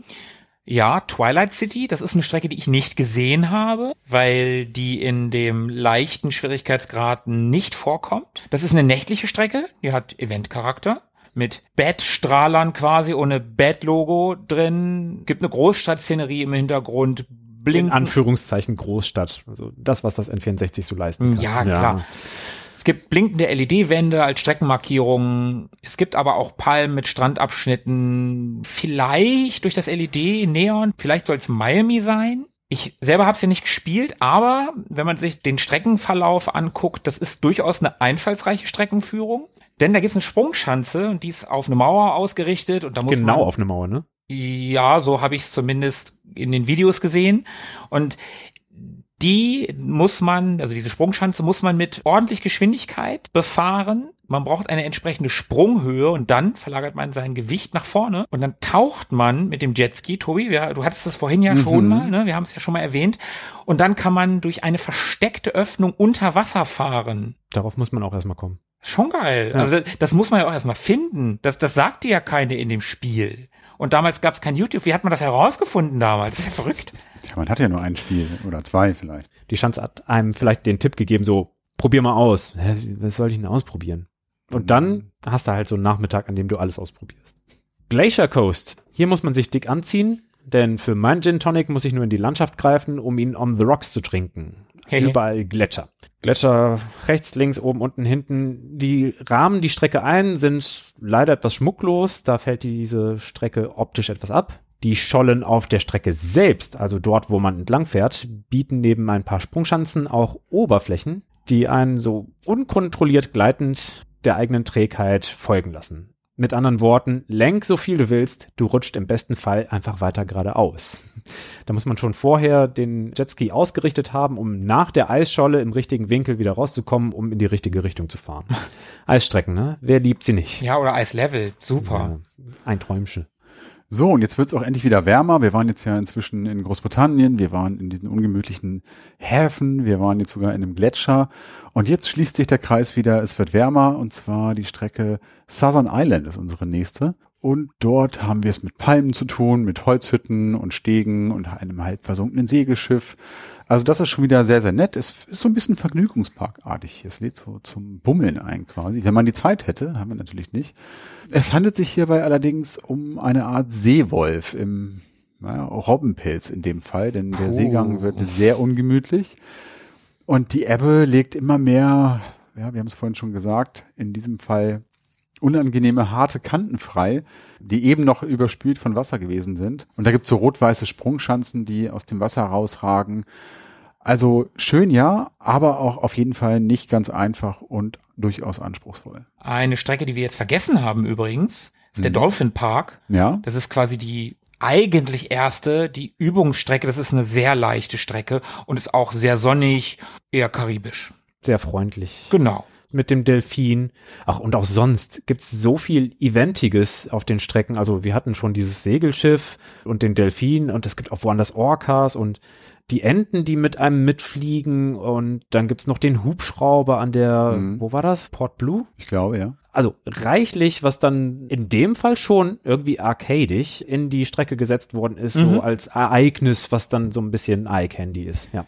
Aber der Dolphin Park ist nicht Teil dieser Rennstrecken im Rahmen des Grand Prix. Das ist nur der Übungskurs am Anfang. Ja. ja. Guck genau. mal hier Tastenbelegung, guck mal hier Analogstick, mach mal dies, mach mal das. Hm. Ja. Jetzt haben wir ja die ganzen Strecken aufgezählt. Ein paar ähneln sich, haben wir ja gerade gesagt. Habt ihr eine Lieblingsstrecke? Ja, schon. Tobi, welche ist denn deine Lieblingsstrecke? Also ich mochte auf jeden Fall ganz klar die sommerlichen Strecken, also Sunny Beach und Sunset Bay, die mochte ich schon am liebsten. Vielleicht, weil sie im Vergleich relativ einfach gewesen sind, vielleicht aber auch wegen der ja karibischen Stimmung. Das ist für mich so das Bild, was ich von Wave Race habe und was das Spiel so ein bisschen ausmacht. Vielleicht hätte mir auch Southern Island gut gefallen, da bin ich aber nie hingekommen. Den Dolphin Park mochte ich auch gerne. Was mir nicht so gut gefallen hat, war der Drake Lake.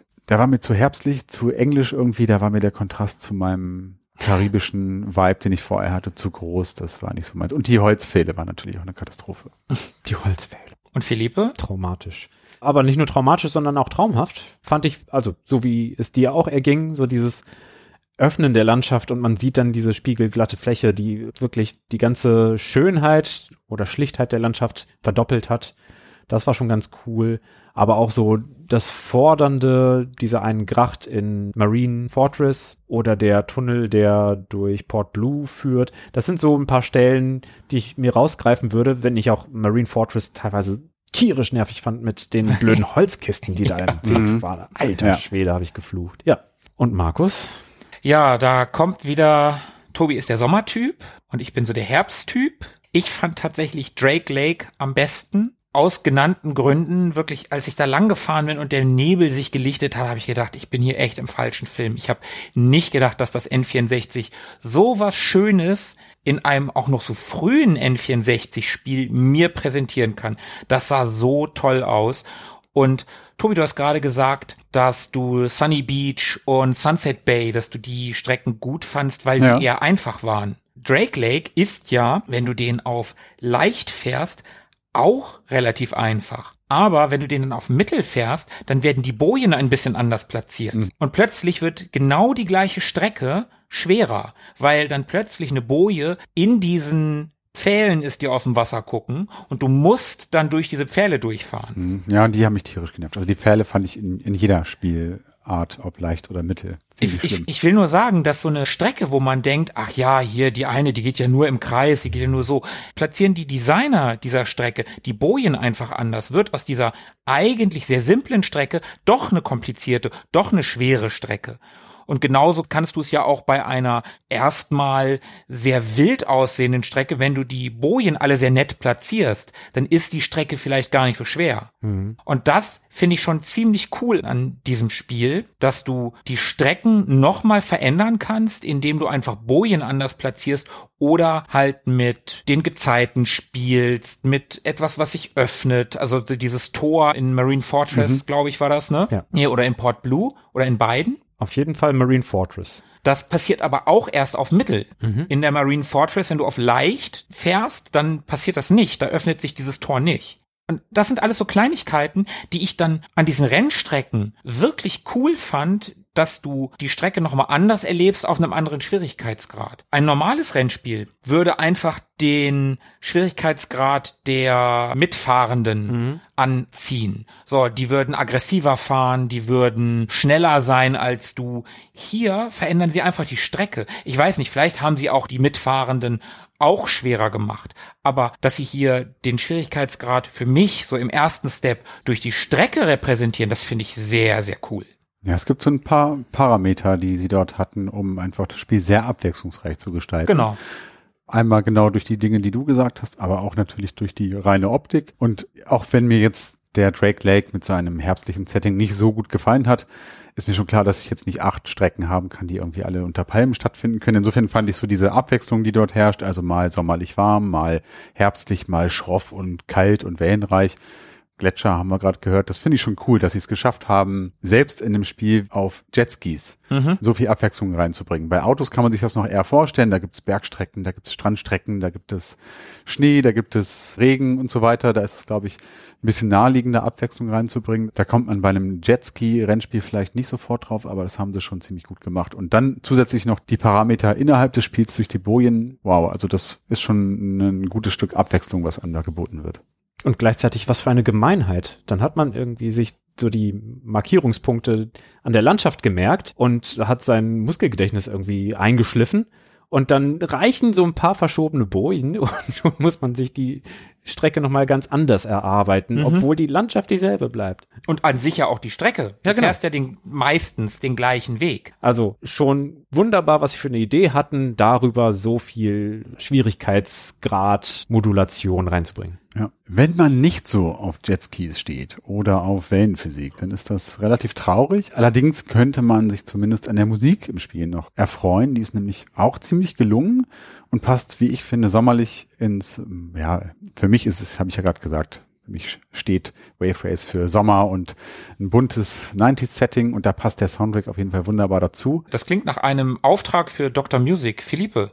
Erzähl doch mal. Wusstet ihr, dass der Titeltrack ursprünglich ein Anime-Serienintro war, das von Van Halen komponiert wurde? Ja, wusste ich, habe ich auf YouTube gesehen. Stimmt auch gar nicht, aber in ah. einem Paralleluniversum ist es so. Okay, das ist Blödsinn. Totaler Blödsinn, was du da gerade erzählst. Aber du hast meine Es Aufmerksamkeit. ist nämlich keine Anime-Serie gewesen, sondern eine Sitcom. Philippe. Schnell, bevor meine Aufmerksamkeit wieder weg ist. Also, in unserem Universum war es Kazumi Totaka, der auch schon die Soundtracks zu Super Mario Land 2 oder Wii Sports beigesteuert hat. Treue Hörer mit elefantösem Gedächtnis können jetzt direkt abrufen, dass die beiden Spiele doch mal in einer Themes-Folge Erwähnung fanden. Damals wurde hervorgehoben, wie sehr der gute Mann auf Cha-Cha steht. Wir werden wohl noch dem einen oder anderen Latin-Stil begegnen, vermute ich. Entschuldigung. Ja. Ich finde es ganz komisch, wenn man Cha-Cha sagt. Cha-Cha-Cha-Cha. Das, das, das ist für mich Cha-Cha-Cha. Das ist dreimal. Zweimal ist falsch. Das klingt so falsch. Ich hatte keine Zeit, es tut mir leid. Ich Ah, okay, eilig.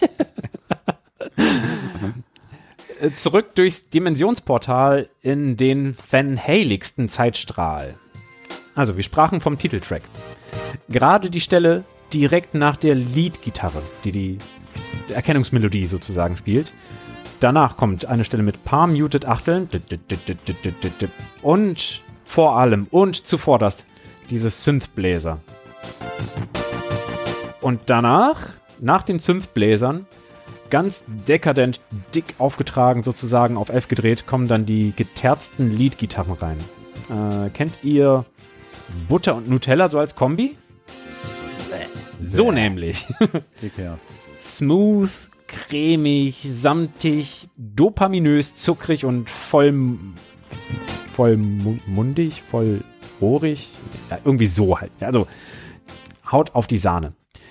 Der Soundtrack der Konfiguration, also die Moduswahl, Schwierigkeitsgrad etc., ist mit dem Titeltrack vor allem melodisch, aber auch meist harmonisch identisch, allerdings in einem laid-back, und da haben wir's, Bossa-Arrangement, Bossa Nova. Der Bass ist auf und 1 und 3 und 1 und 3 und die Akkorde sind auf 1 und äh, äh, äh, 4 und 1 und äh, äh, äh, 4 und wie aus dem Schulbuch für sommerlichen Nintendo Sportspiel Menü Bossa Nova. Oh mein Gott. Das ist eine eigene Kategorie, so ein eigenes Kapitel in so einem Lehrbuch. Das Hauptthema ist in allen Stilen und Situationen im Spiel anzutreffen. Das Liedinstrument ist übrigens meisterlich eingespielt. Ähm, zu hören beispielsweise im Dolphin Park.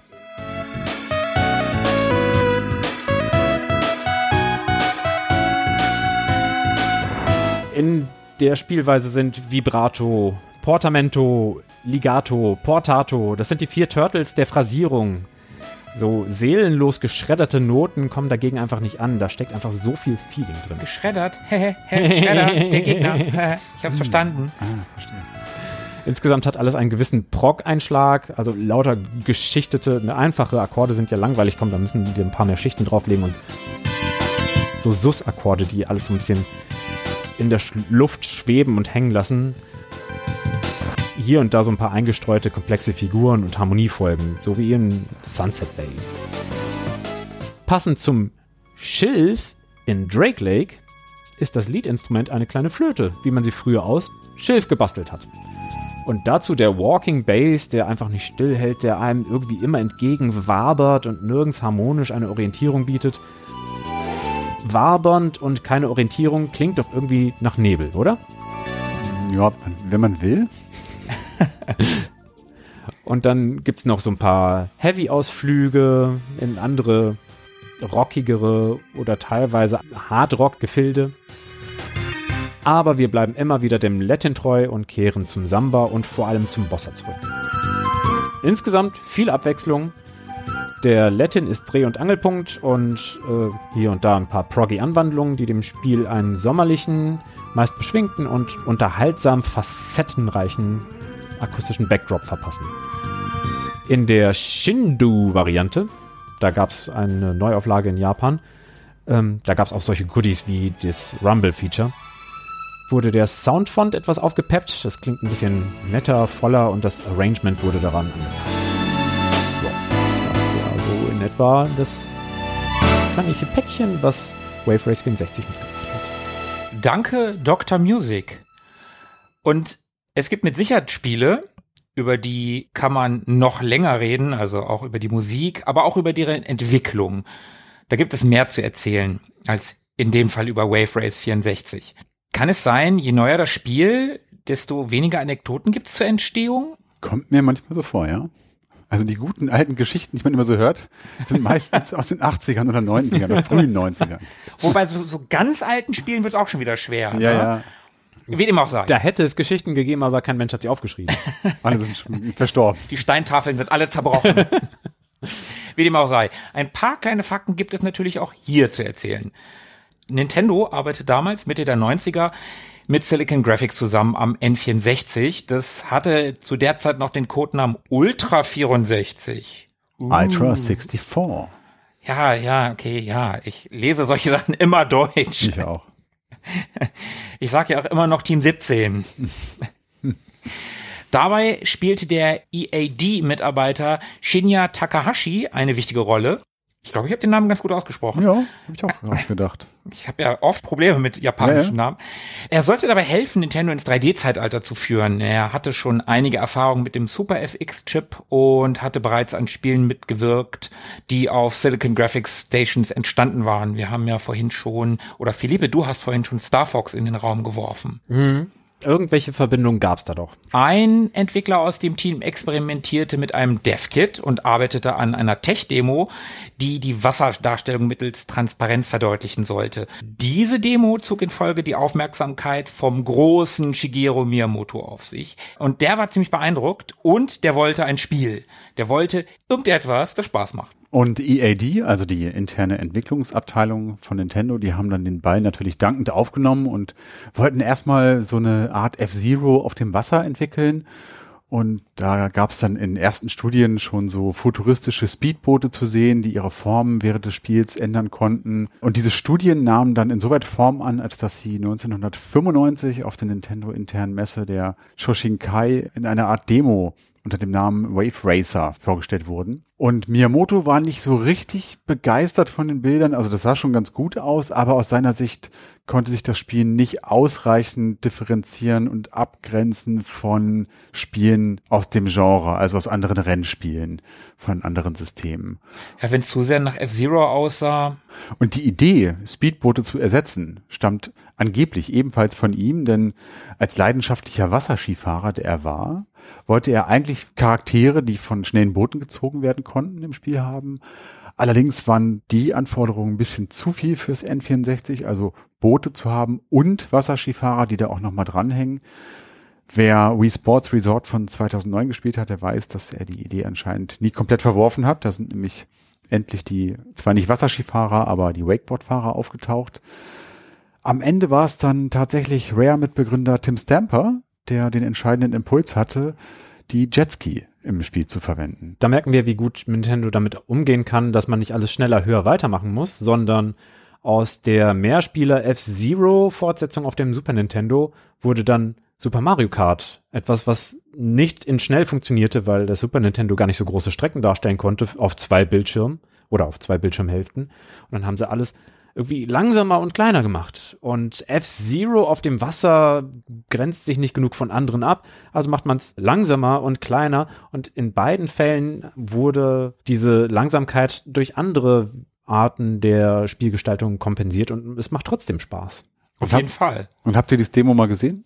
Nee. Ich habe mir das angeschaut auf YouTube. Also das sieht jetzt nicht kacke aus, so ist nicht, aber es ist halt irgendwie generisch. Sind so irgendwelche futuristischen bootartigen Fahrzeuge auf dem Wasser. Aber ich finde, mit der Idee, dort Jetskis zu nehmen, haben sie sich einen so uniken Punkt geschaffen. Also Mhm. das gab es bis dahin nicht und gibt es auch seitdem nie wieder. Also das war schon sehr memorabel, dort wirklich Jetskis zu benutzen. Fand ich eine sehr gute Idee. Äh, Ja, gab es ja schon. Ab dem Zeitpunkt war das nämlich quasi eine Fortsetzung von Wave Race vom Game Boy. Der Name wurde auch von Wave Racer zu Wave Race 64 geändert. Die 64 im Titel. Wir wissen ja, wie Nintendo seine Titel aufbaut. Auf dem Super Nintendo hieß jedes Spiel Super irgendwas und auf dem N64 hieß jedes Spiel irgendwas 64. Das war einfach immer so. Und da das Gameboy-Spiel ja nie in den außeramerikanischen Raum gekommen ist, wäre ein zweiter Teil von irgendwas, was keiner kennt, ja auch irgendwie komisch gewesen. Ja, aber zumindest war es ja das gleiche Franchise. Also zumindest habe ich seitdem keine Spiele entdeckt, in denen man Jetskis steuern kann. Es gab vorher auf dem Super Nintendo irgendein obskures Kawasaki lizenziertes Jetski-Spiel, aber das kennt kein Mensch. Also es hat Jetski auf den Plan gebracht. Aber da sind wir ja auch wieder. Das ist ja auch Kawasaki lizenziert. Wir reden ja die ganze Zeit von Jetski und Jetski ist ja tatsächlich die Bezeichnung dieser Fahrzeuge von Kawasaki. Das wäre so, als wenn wir die ganze Zeit von einem Käferrennspiel reden würden und nicht von einem Autorennspiel oder Tempos oder Das Temporennspiel. ja, in dem Fall meine ich nur die Taschentücher äh, oder keine Ahnung, was gibt's noch? wo der Markenname zum Generikum wird. Genau. Rollerblades fallen mir da gerade noch ein. Stimmt. Das ist ja auch nur eine Marke. Ja, also tatsächlich darf sich nur Jetski nennen, was auch aus dem Hause Kawasaki stammt. Die maßgeblichen Entscheidungen also kamen aus dem Team von Takahashi und der wurde dann für Wave Race letztendlich auch als Director verpflichtet, gemeinsam mit dem erfahrenen Katsuya Eguchi, der bereits an Star Fox, da haben wir es wieder, und an Mario 64 mitgewirkt hatte und sich mit 3D also schon so ein bisschen auskannte. Und mit der Doppelspitze, mit der Qualität und Erfahrung mauserte sich Wave Race dann tatsächlich von einer ja, Tech-Demo zu einem Spiel, das zumindest auf dem N64 Maßstäbe gesetzt hat und mit dem wohl realistischstem Wasser, was man bis dahin jemals in einem Videospiel gesehen hatte. Ich wollte gerade sagen, nicht nur auf dem N64. Also wenn man die Wasserdarstellung nimmt, die brauchte noch Jahre, um in anderen Spielen, die nicht drumherum gebaut werden. Man muss das ja immer wieder sagen, das wurde um diese Wasserphysik gebaut, dieses Spiel. Darum ist es natürlich unfair zu sagen, ja, aber das Spiel, was ein Jahr später kam, hat aber eine schlechtere Wasseroberfläche, was vielleicht, keine Ahnung, 3D-Shooter war oder so. Mhm. Das wurde ja nicht drumherum gebaut. Aber es hat in anderen Spielen Jahre gedauert, bis man so eine Qualität erreicht hat. Ja, das hat sich dann wohl ausgezahlt mit den beiden Herrschaften da an der Spitze. Apropos Jahre später. Wie ging es denn weiter mit der Reihe? Wir sind jetzt noch nicht so weit, dass wir über Presse und Kritik sprechen wollen, aber wir können ja schon mal spoilern. Das Spiel ist insgesamt schon recht gut angekommen. Insgesamt haben sich da drei Millionen verkaufte Einheiten. Uh, das klingt nach Fortsetzungen. Ja. Franchise, Riesen-Franchise, viele, viele Spiele. So viele. Sau viele. Naja, wie vorhin schon kurz erwähnt, ist es dem Erfolg auch zu verdanken, dass es das Gameboy-Original ganze fünf Jahre nach der Erstveröffentlichung in den USA auch sogar nach Europa geschafft hat. Aber by the way, in Japan gab es recht zeitnah einen Re-Release von Wave Race 64. Das hat Philippe gerade schon erwähnt, in einer sogenannten Shindu-Variante, die angepasst war und somit auch Rumble Pack Support ermöglicht hat. Da gab's ja diverse Spiele, die das gemacht haben. Mario 64 hat das auch gemacht. Genau. Gab's sicherlich noch mehr, weiß ich jetzt gerade. Ja. Mhm. Und dann konnte man eben die Wellenbewegungen, über die wir jetzt sehr ausführlich gesprochen haben, direkt über den Controller spüren. Das ist schon ziemlich cool. Das muss eine sehr einzigartige Immersion gewesen sein. Außerdem gab es noch ein weiteres Musikstück in diesen Shindu-Varianten und den sogenannten Geistermodus. Das ist ganz geil. Der hat mir tatsächlich jetzt beim Spielen der westlichen Variante gefehlt, beim Time Trial. Da habe ich gedacht, oh ja, jetzt bin ich die erste Runde gefahren, jetzt habe ich ja eine Zeit abgeliefert. Wo ist denn der Geist? Weil in Rennspielen, wo es ein Time Trial gibt, kenne ich das heutzutage so, dass man einen Geist hat, der da Ah, okay, mit das einem fährt. Und der hat mir gefehlt. Hätte ich mal die japanische Shindo-Variante spielen sollen. Die Analyse fällt dann wesentlich schwerer. An welcher Stelle verliere ich unwahrscheinlich Zeit? Wo kann ich alternative Streckenverläufe nutzen oder alternative Ideallinien ausprobieren? Ja, genau. Oder ist es einfach nur cool, gegen jemanden zu fahren? Das ist auch Ja, stimmt. Das ist auch nochmal so ein bisschen anspornender, als einfach nur dieselbe Strecke mal wieder entlang zu fahren. Habt ihr eigentlich schon mal von diesem kuriosen IQ gehört? Oh, 2003 erschien da Wave Race drauf, als hätte ich's gewusst. Nein, ist natürlich Recherche gewesen, aber nee, habe ich vorher noch nie gehört. Habe ich das erste Mal jetzt in der Recherche bei der Bildersuche gesehen. Sieht ja echt abgefahren aus, das Teil. Mhm. Kenne ich auch erst so seit zwei Jahren aus irgendwelchen Obskuritäten YouTube-Compilations. Ja. Nie gehört. Ich dachte auch erst, es heißt, ich habe das in einem Video gehört, ich dachte, es heißt iCube, bevor ich rausgefunden habe, dass es IQ heißt, also mit Q-U-E. Darum habe ich bei iCube auch nichts gefunden in meiner Recherche zunächst. Das war wirklich eine kuriose Kiste, die ist in so einem Joint Venture Unternehmen von Nintendo äh, entsprungen und das Ding bestand im Prinzip nur aus einem Controller, den man direkt an Fernseher anschließen konnte. Einen ganz schön fetten Controller. Ja, ja, da musste ja alles rein irgendwie. Mehr gab's ja nicht. Sogar die Cartridges mussten da rein. Ja, ja. Stellt euch vor, ihr habt einen originalen Xbox-Controller und einen Dreamcast-Controller und ganz viel Panzertape. Geht so in die Richtung, ja. Und es gab wohl auch, also ja, man musste Cartridges dort reinstecken, es gab wohl aber auch so obskure Download-Terminals in Spielwarenläden da in China. Und der Verkaufspreis konnte dadurch auf ein Minimum reduziert werden, weil eben so wenig Technik verbaut wurde. Und dadurch soll es sich sehr gut an den chinesischen Markt angepasst haben. Wieder was gelernt. Ja, irgendwie schon. Aber ich finde es wirklich trotzdem verrückt. Also nie gehört und dass man für den Chinesen, na gut, China ist ein großes Land, aber dass die ein eigenes komisches, abgespecktes Teil da nochmal kriegen. Ansonsten bauen die Chinesen halt alles selber. Wenn die kein Joint Venture haben, dann bauen die es einfach so. Weil es wird ja sowieso alles da gebaut. Bauen können sie. 2007 kam Wave Race 64 dann auf die Wii im Umfang, hatte ich vorhin glaube ich schon gesagt, der Virtual Console Collection. Hier allerdings ohne Kawasaki-Logo auf den, ich sag jetzt trotzdem mal Jetskis. Auf den individuellen Wasserbeförderungsgefährten. ja, Den nautischen, sehr schön. wie du Und so schon gesagt hast. hat das mal einer von euch der auf der Wii gespielt? Philipp, ich- du hattest doch gesagt, dass du das hattest, oder? ja, runtergeladen, aber nie gespielt. Ah, okay, schade. Hätte mich jetzt mal interessiert, ob man das irgendwie mit den Nunchucks steuern konnte, weil hätte natürlich gut gepasst. So, du sagtest vorhin. Oder mit der Motion-Steuerung womöglich. ja, ja, das meine ich. Also das meine ich mit den Nunchucks. Ach so. Achso, ich dachte gerade mit der normalen Fernbedienung, die man. Ja, das sind doch die Nunchucks. Nee, das ist dieses Ding, was man Das noch, ist der Analogstick, genau. der Nunchuck. was am Und, Kabel da dran hängt. und die Motion-Fernbedienung, also die Motion, das ist ja der Lagesensor im, So, im liebe, Remote. So, liebe Leute, jetzt ist es offensichtlich, ich hatte nie eine Wii. aber mit der Motion-Steuerung.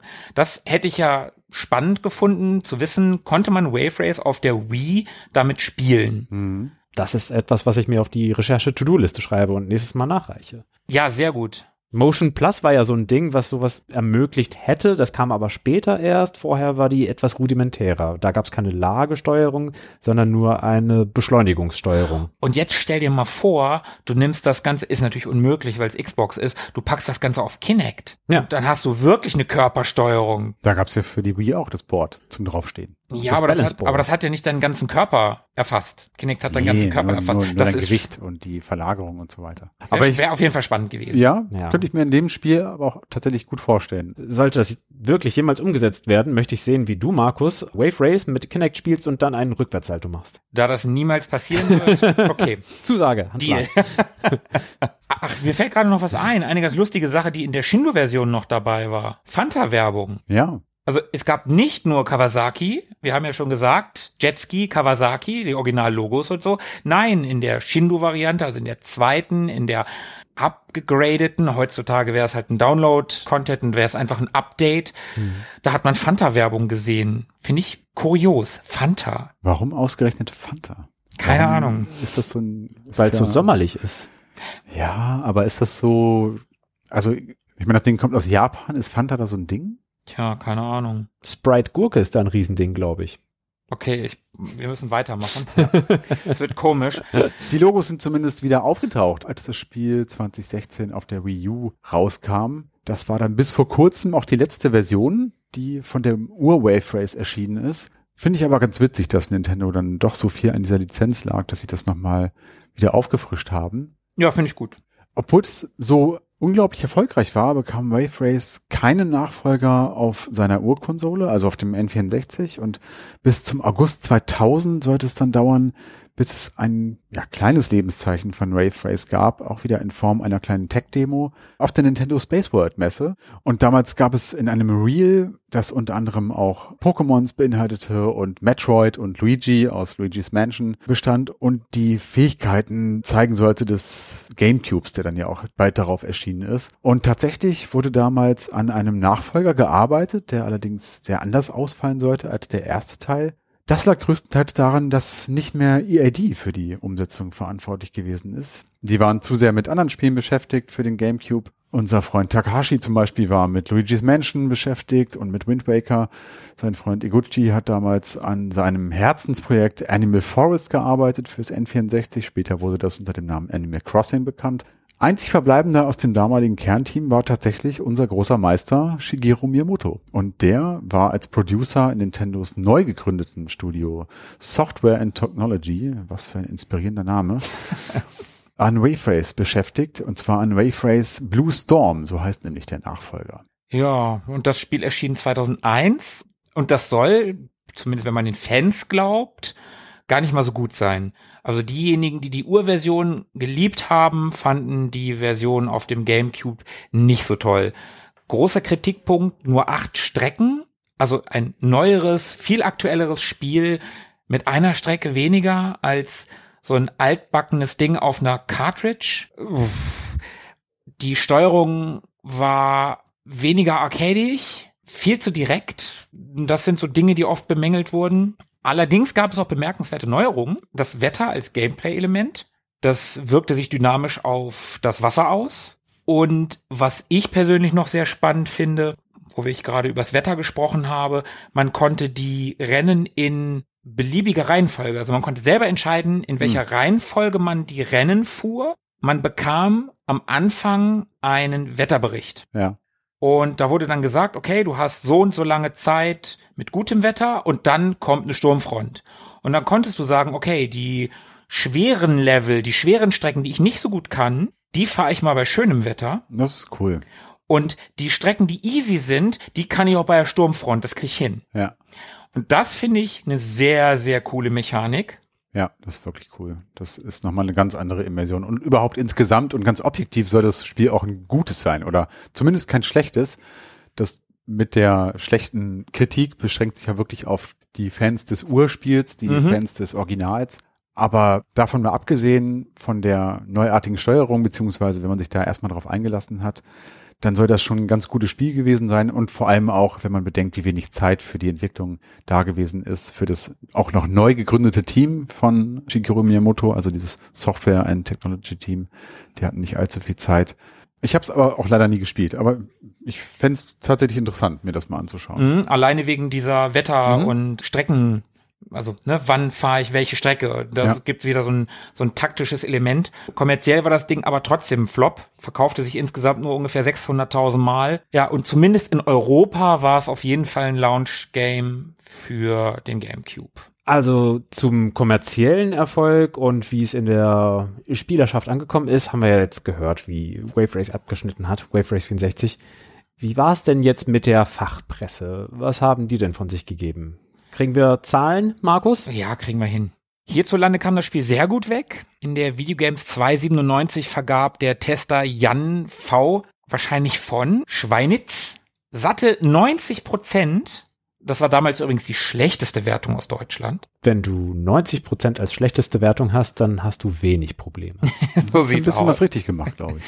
Einen Monat später trudelte dann die Masseanwertung ran. In der Ausgabe 397 der Megafund vergaben Ulf Schneider und Uwe Kraft sogar 93 Prozent. Ich bin allerdings ein bisschen irritiert. Der Sound hat nur 66 Prozent bekommen. Und der Sound ist doch nicht schlecht. Also die Mucke ist gut. Mhm. Die ist jetzt nicht super geil, aber die ist doch gut. Und der Sound an sich ist doch auch nicht schlecht. Also ich finde die Instrumente total gut, die Kompositionen sind vollkommen in Ordnung. Vielleicht war es ein bisschen breiig mit dem Rauschen, mit dem Motorengeräusch, mit der Musik und mit dem Sprecher. Vielleicht waren sie dadurch unterschwellig genervt und dadurch kam eine aus dem Bauch heraus 66 raus. Okay. Okay. Good. Wir müssen noch über die Sprachausgabe reden. You've got full power. Das würde sich jetzt gerade anbieten, wo wir 66 Prozent beim Sound haben. Tobi, du hast die Sprachausgabe jetzt schon ein paar Mal in diesem Podcast nachgemacht. Okay. Erzähl Nice. du doch mal. Nice. Ja, die Rennen werden begleitet von einer, ja, zugegebenermaßen ein bisschen nervigen Sprachausgabe. Enthusiastisch. Also enthusiastisch. Das ist sehr, sehr schön und wohlwollend ausgedrückt. Also es gibt tatsächlich so eine kommentatorartige Sprachausgabe, die die Aktionen, die du da ausführst, kommentiert mit zum Beispiel nice oder okay, wenn du da im Slalom um die Bojen fährst. Du, du, du. Full Power.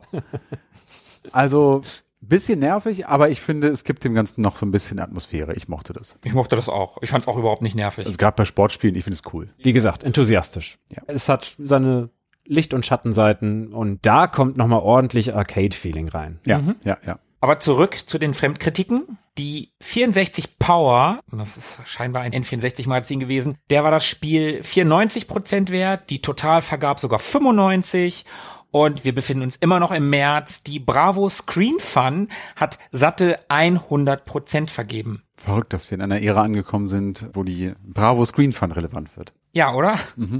2018 gab es einen Klassik-Test in der Maniac und der war immer noch 88 Prozent wert. 88 Prozent im Jahr 2018. Äh, waren da irgendwie PC-Redakteure, die da plötzlich das Ruder übernommen haben und Wertungen vergeben haben? Wieso? Die sind da immer etwas zurückhaltender als die leichtfertigen Konsolenredakteure. Na, ich finde, für ein so altes Spiel im Jahr 2018, wo sich die Computerspielwelt, die Videospielwelt so weiterentwickelt hat, finde ich 88 Prozent immer noch ganz schön krass. Für ein frühes Spiel in einer Konsolengeneration auf jeden Fall, ja. Vor allen Dingen in dieser Konsolengeneration, frühe 3D-Grafik, wie oft habe ich das schon gesagt? Also man lernt laufen und zwar gerade erst jetzt. Ja, richtig.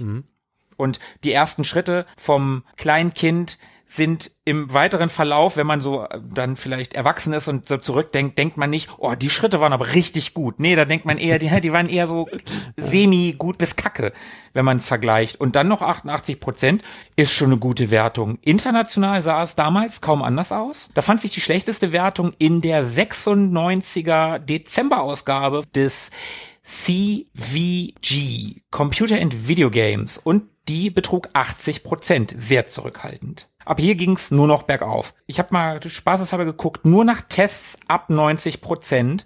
Da findet man über 30 Reviews in verschiedenen Sprachen. Ab 90 Prozent. Dementsprechend hat Wave Race 64 einen Metacritic-Schnitt von 92 Prozent. Mhm. Bei Moby Games liegt der Schnitt bei 89 Prozent bei den Kritikern und 3,9 Sternen von den Usern. Aber nicht von allen Usern, denn es gibt noch drei, die ihren Senf dazugeben müssen. oh ja. Oh, perfekte Überleitung. Ja, also, wie fanden wir das Spiel? Wie viele Sterne vergeben wir dafür? Und neue Frage, gehört es in die, Klammer auf, N64, Klammer zu, Sammlung? Philippe. Mhm, mh, mh. Ich soll direkt loslegen und sagen, wie ich das fand und oh, das waren jetzt ganz schön viele Fragen auf einmal. Dann gebe ich preis, wie sich das Spiel für mich anfühlt, nämlich nachdem ich tatsächlich den Nachfolger etwas gespielt habe, den Blue Storm, der sehr ungnädig ist mit seiner Physik und seinem Wellenverhalten. Da klatscht man wirklich alle Nase lang hin. Da fühlte sich Wave Race 64 so richtig schön an die Hand nehmend und hier habt Spaß mäßig an und man glaubt trotzdem, ja, das ist echtes Wasser. Arcadisch? Im Vergleich zu Blue Storm? Nee, mehr so Fun-Simulation. Hör doch auf. Und das Ambiente, die Atmosphäre ist schon großartig und ja, diese Event-Geschichten, die hier und dort immer mal wieder aufploppen, machen das Ganze echt nett und rund es ist ein gelungenes Rennspiel auf dem N64 und äh, von den realistischeren gab es gar nicht so viele. Also das nächstbeste und realistische war dann, glaube ich, Beetle Racing. Wenn man, ich habe es vorhin gesagt, Käfer, ne? Ja, ja. G genau das. Also so viel Gutes gab es da nicht. Das berüchtigte Lamborghini Racing landete überall so bei 50, 60 Prozent. Sowas in der Art gab es dort öfter. Von daher, ja, gehört an eine N64-Sammlung, wenn man ein bisschen halbernst Rennspiele spielen möchte hat instant Spaß gemacht und kickt und fordert mich. Ich hab Bock, mich da so ein bisschen reinzuknien und sage als Rennspiel und Nintendo-Kind viereinhalb von fünf. Ui. Wow. Das ist viel. Wer möchte weitermachen? Wer reißt sich?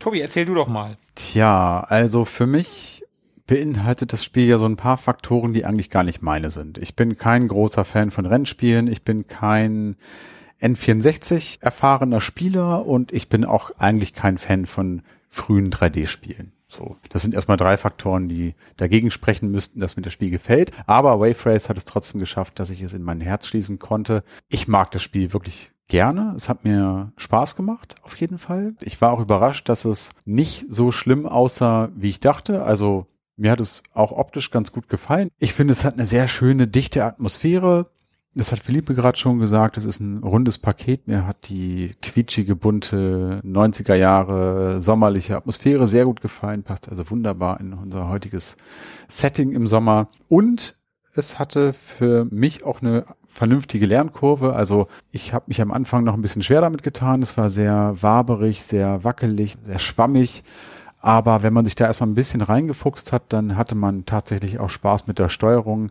Gerade so dieser Fakt, dass man zum Beispiel mit dem Zurückziehen des Analog-Sticks enge Kurven fahren konnte, das war für mich ein Gamechanger ab da hat mir das Spiel noch mal ein bisschen mehr Spaß gemacht. Ich würde keine viereinhalb Sterne vergeben, aber zumindest kommt es bei mir auf vier. Ui, auch nicht schlecht. Was war die? Ach so, du hast noch nach dem Platz in der Sammlung gefragt. In die N64-Sammlung muss das Spiel aus meiner Sicht auf jeden Fall. Dafür ist es zu sehr Klassiker und zu sehr Meilenstein. Insofern, wenn ich N64-Spiele sammeln würde, wäre das auf jeden Fall mit dabei. Markus? Ja, für mich war das ja quasi die Ehrenrunde. Mhm.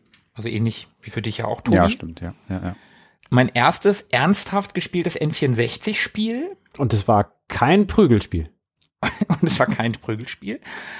Und obwohl ich ja immer wieder sage, 3D-Spiele, frühe 3D-Spiele, Tobi, du hast es eben auch schon gesagt, mhm. schlecht gealtert, hatte ich echt Spaß mit Wave Race. Mhm. Auch mehr als ich gedacht habe. Ich habe vorher gedacht, ach ja, das wird bestimmt ganz nett. Gilt ja als Spiel, was nicht schlecht gealtert ist von der Konsole.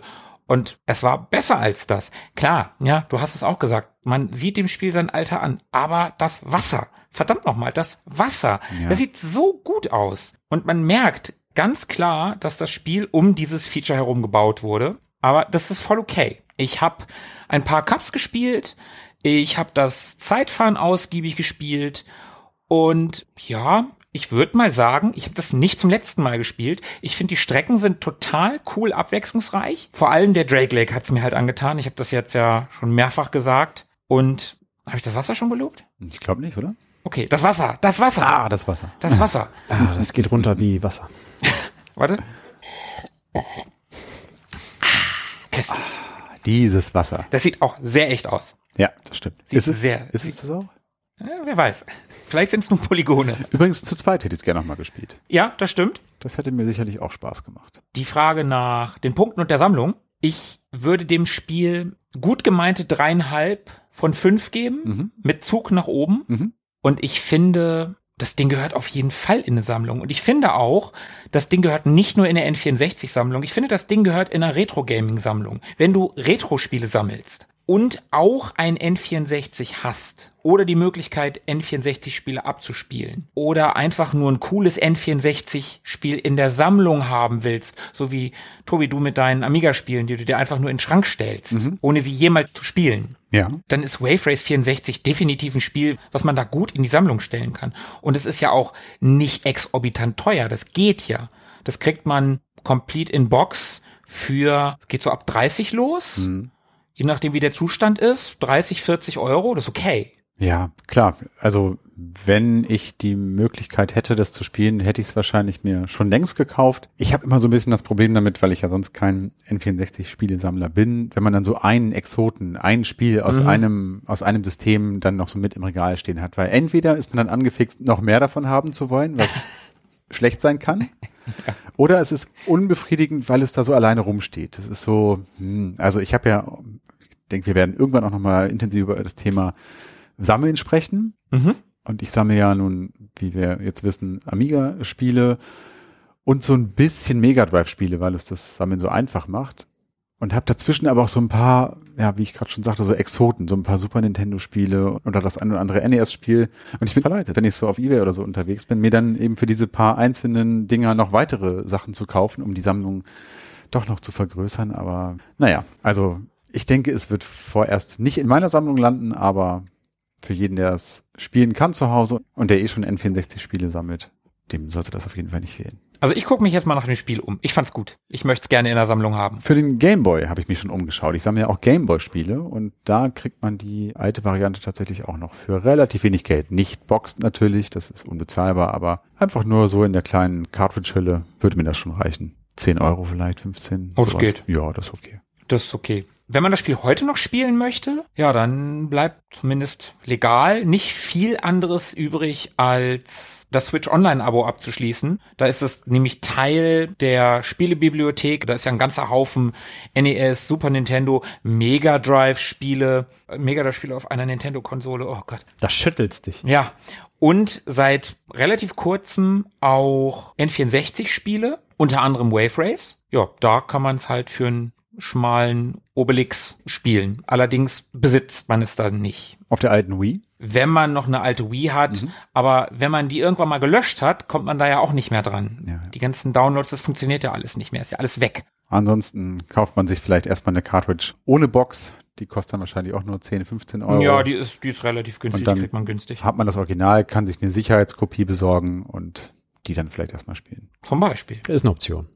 Oder man hört einfach diesen Podcast und weiß dann auch ziemlich gut Bescheid. Aber dann will man es ja erst recht spielen. Es ist ja wie Spielen. Also ich meine, die Immersion, die wir hier geschaffen haben in der Folge. Wie spielen. Oder wie U spielen.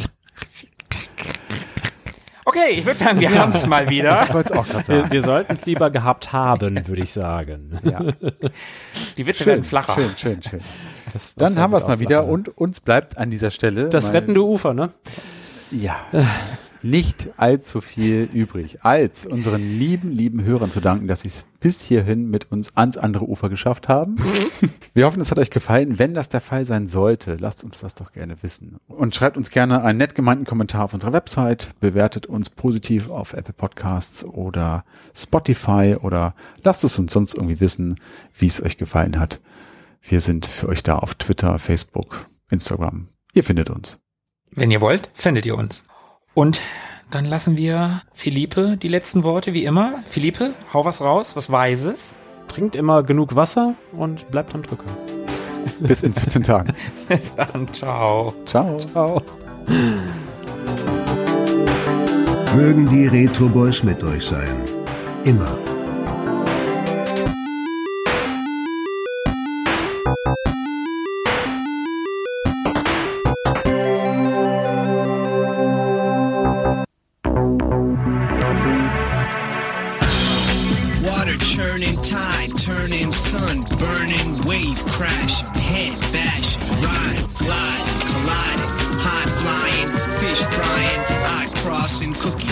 Tossing, snaking, quaking, booty shaking, scrolling, controlling, rock and rolling, wave race 64, the first jet and sweating in your face race for Nintendo 64. Strap on that seahorse and ride.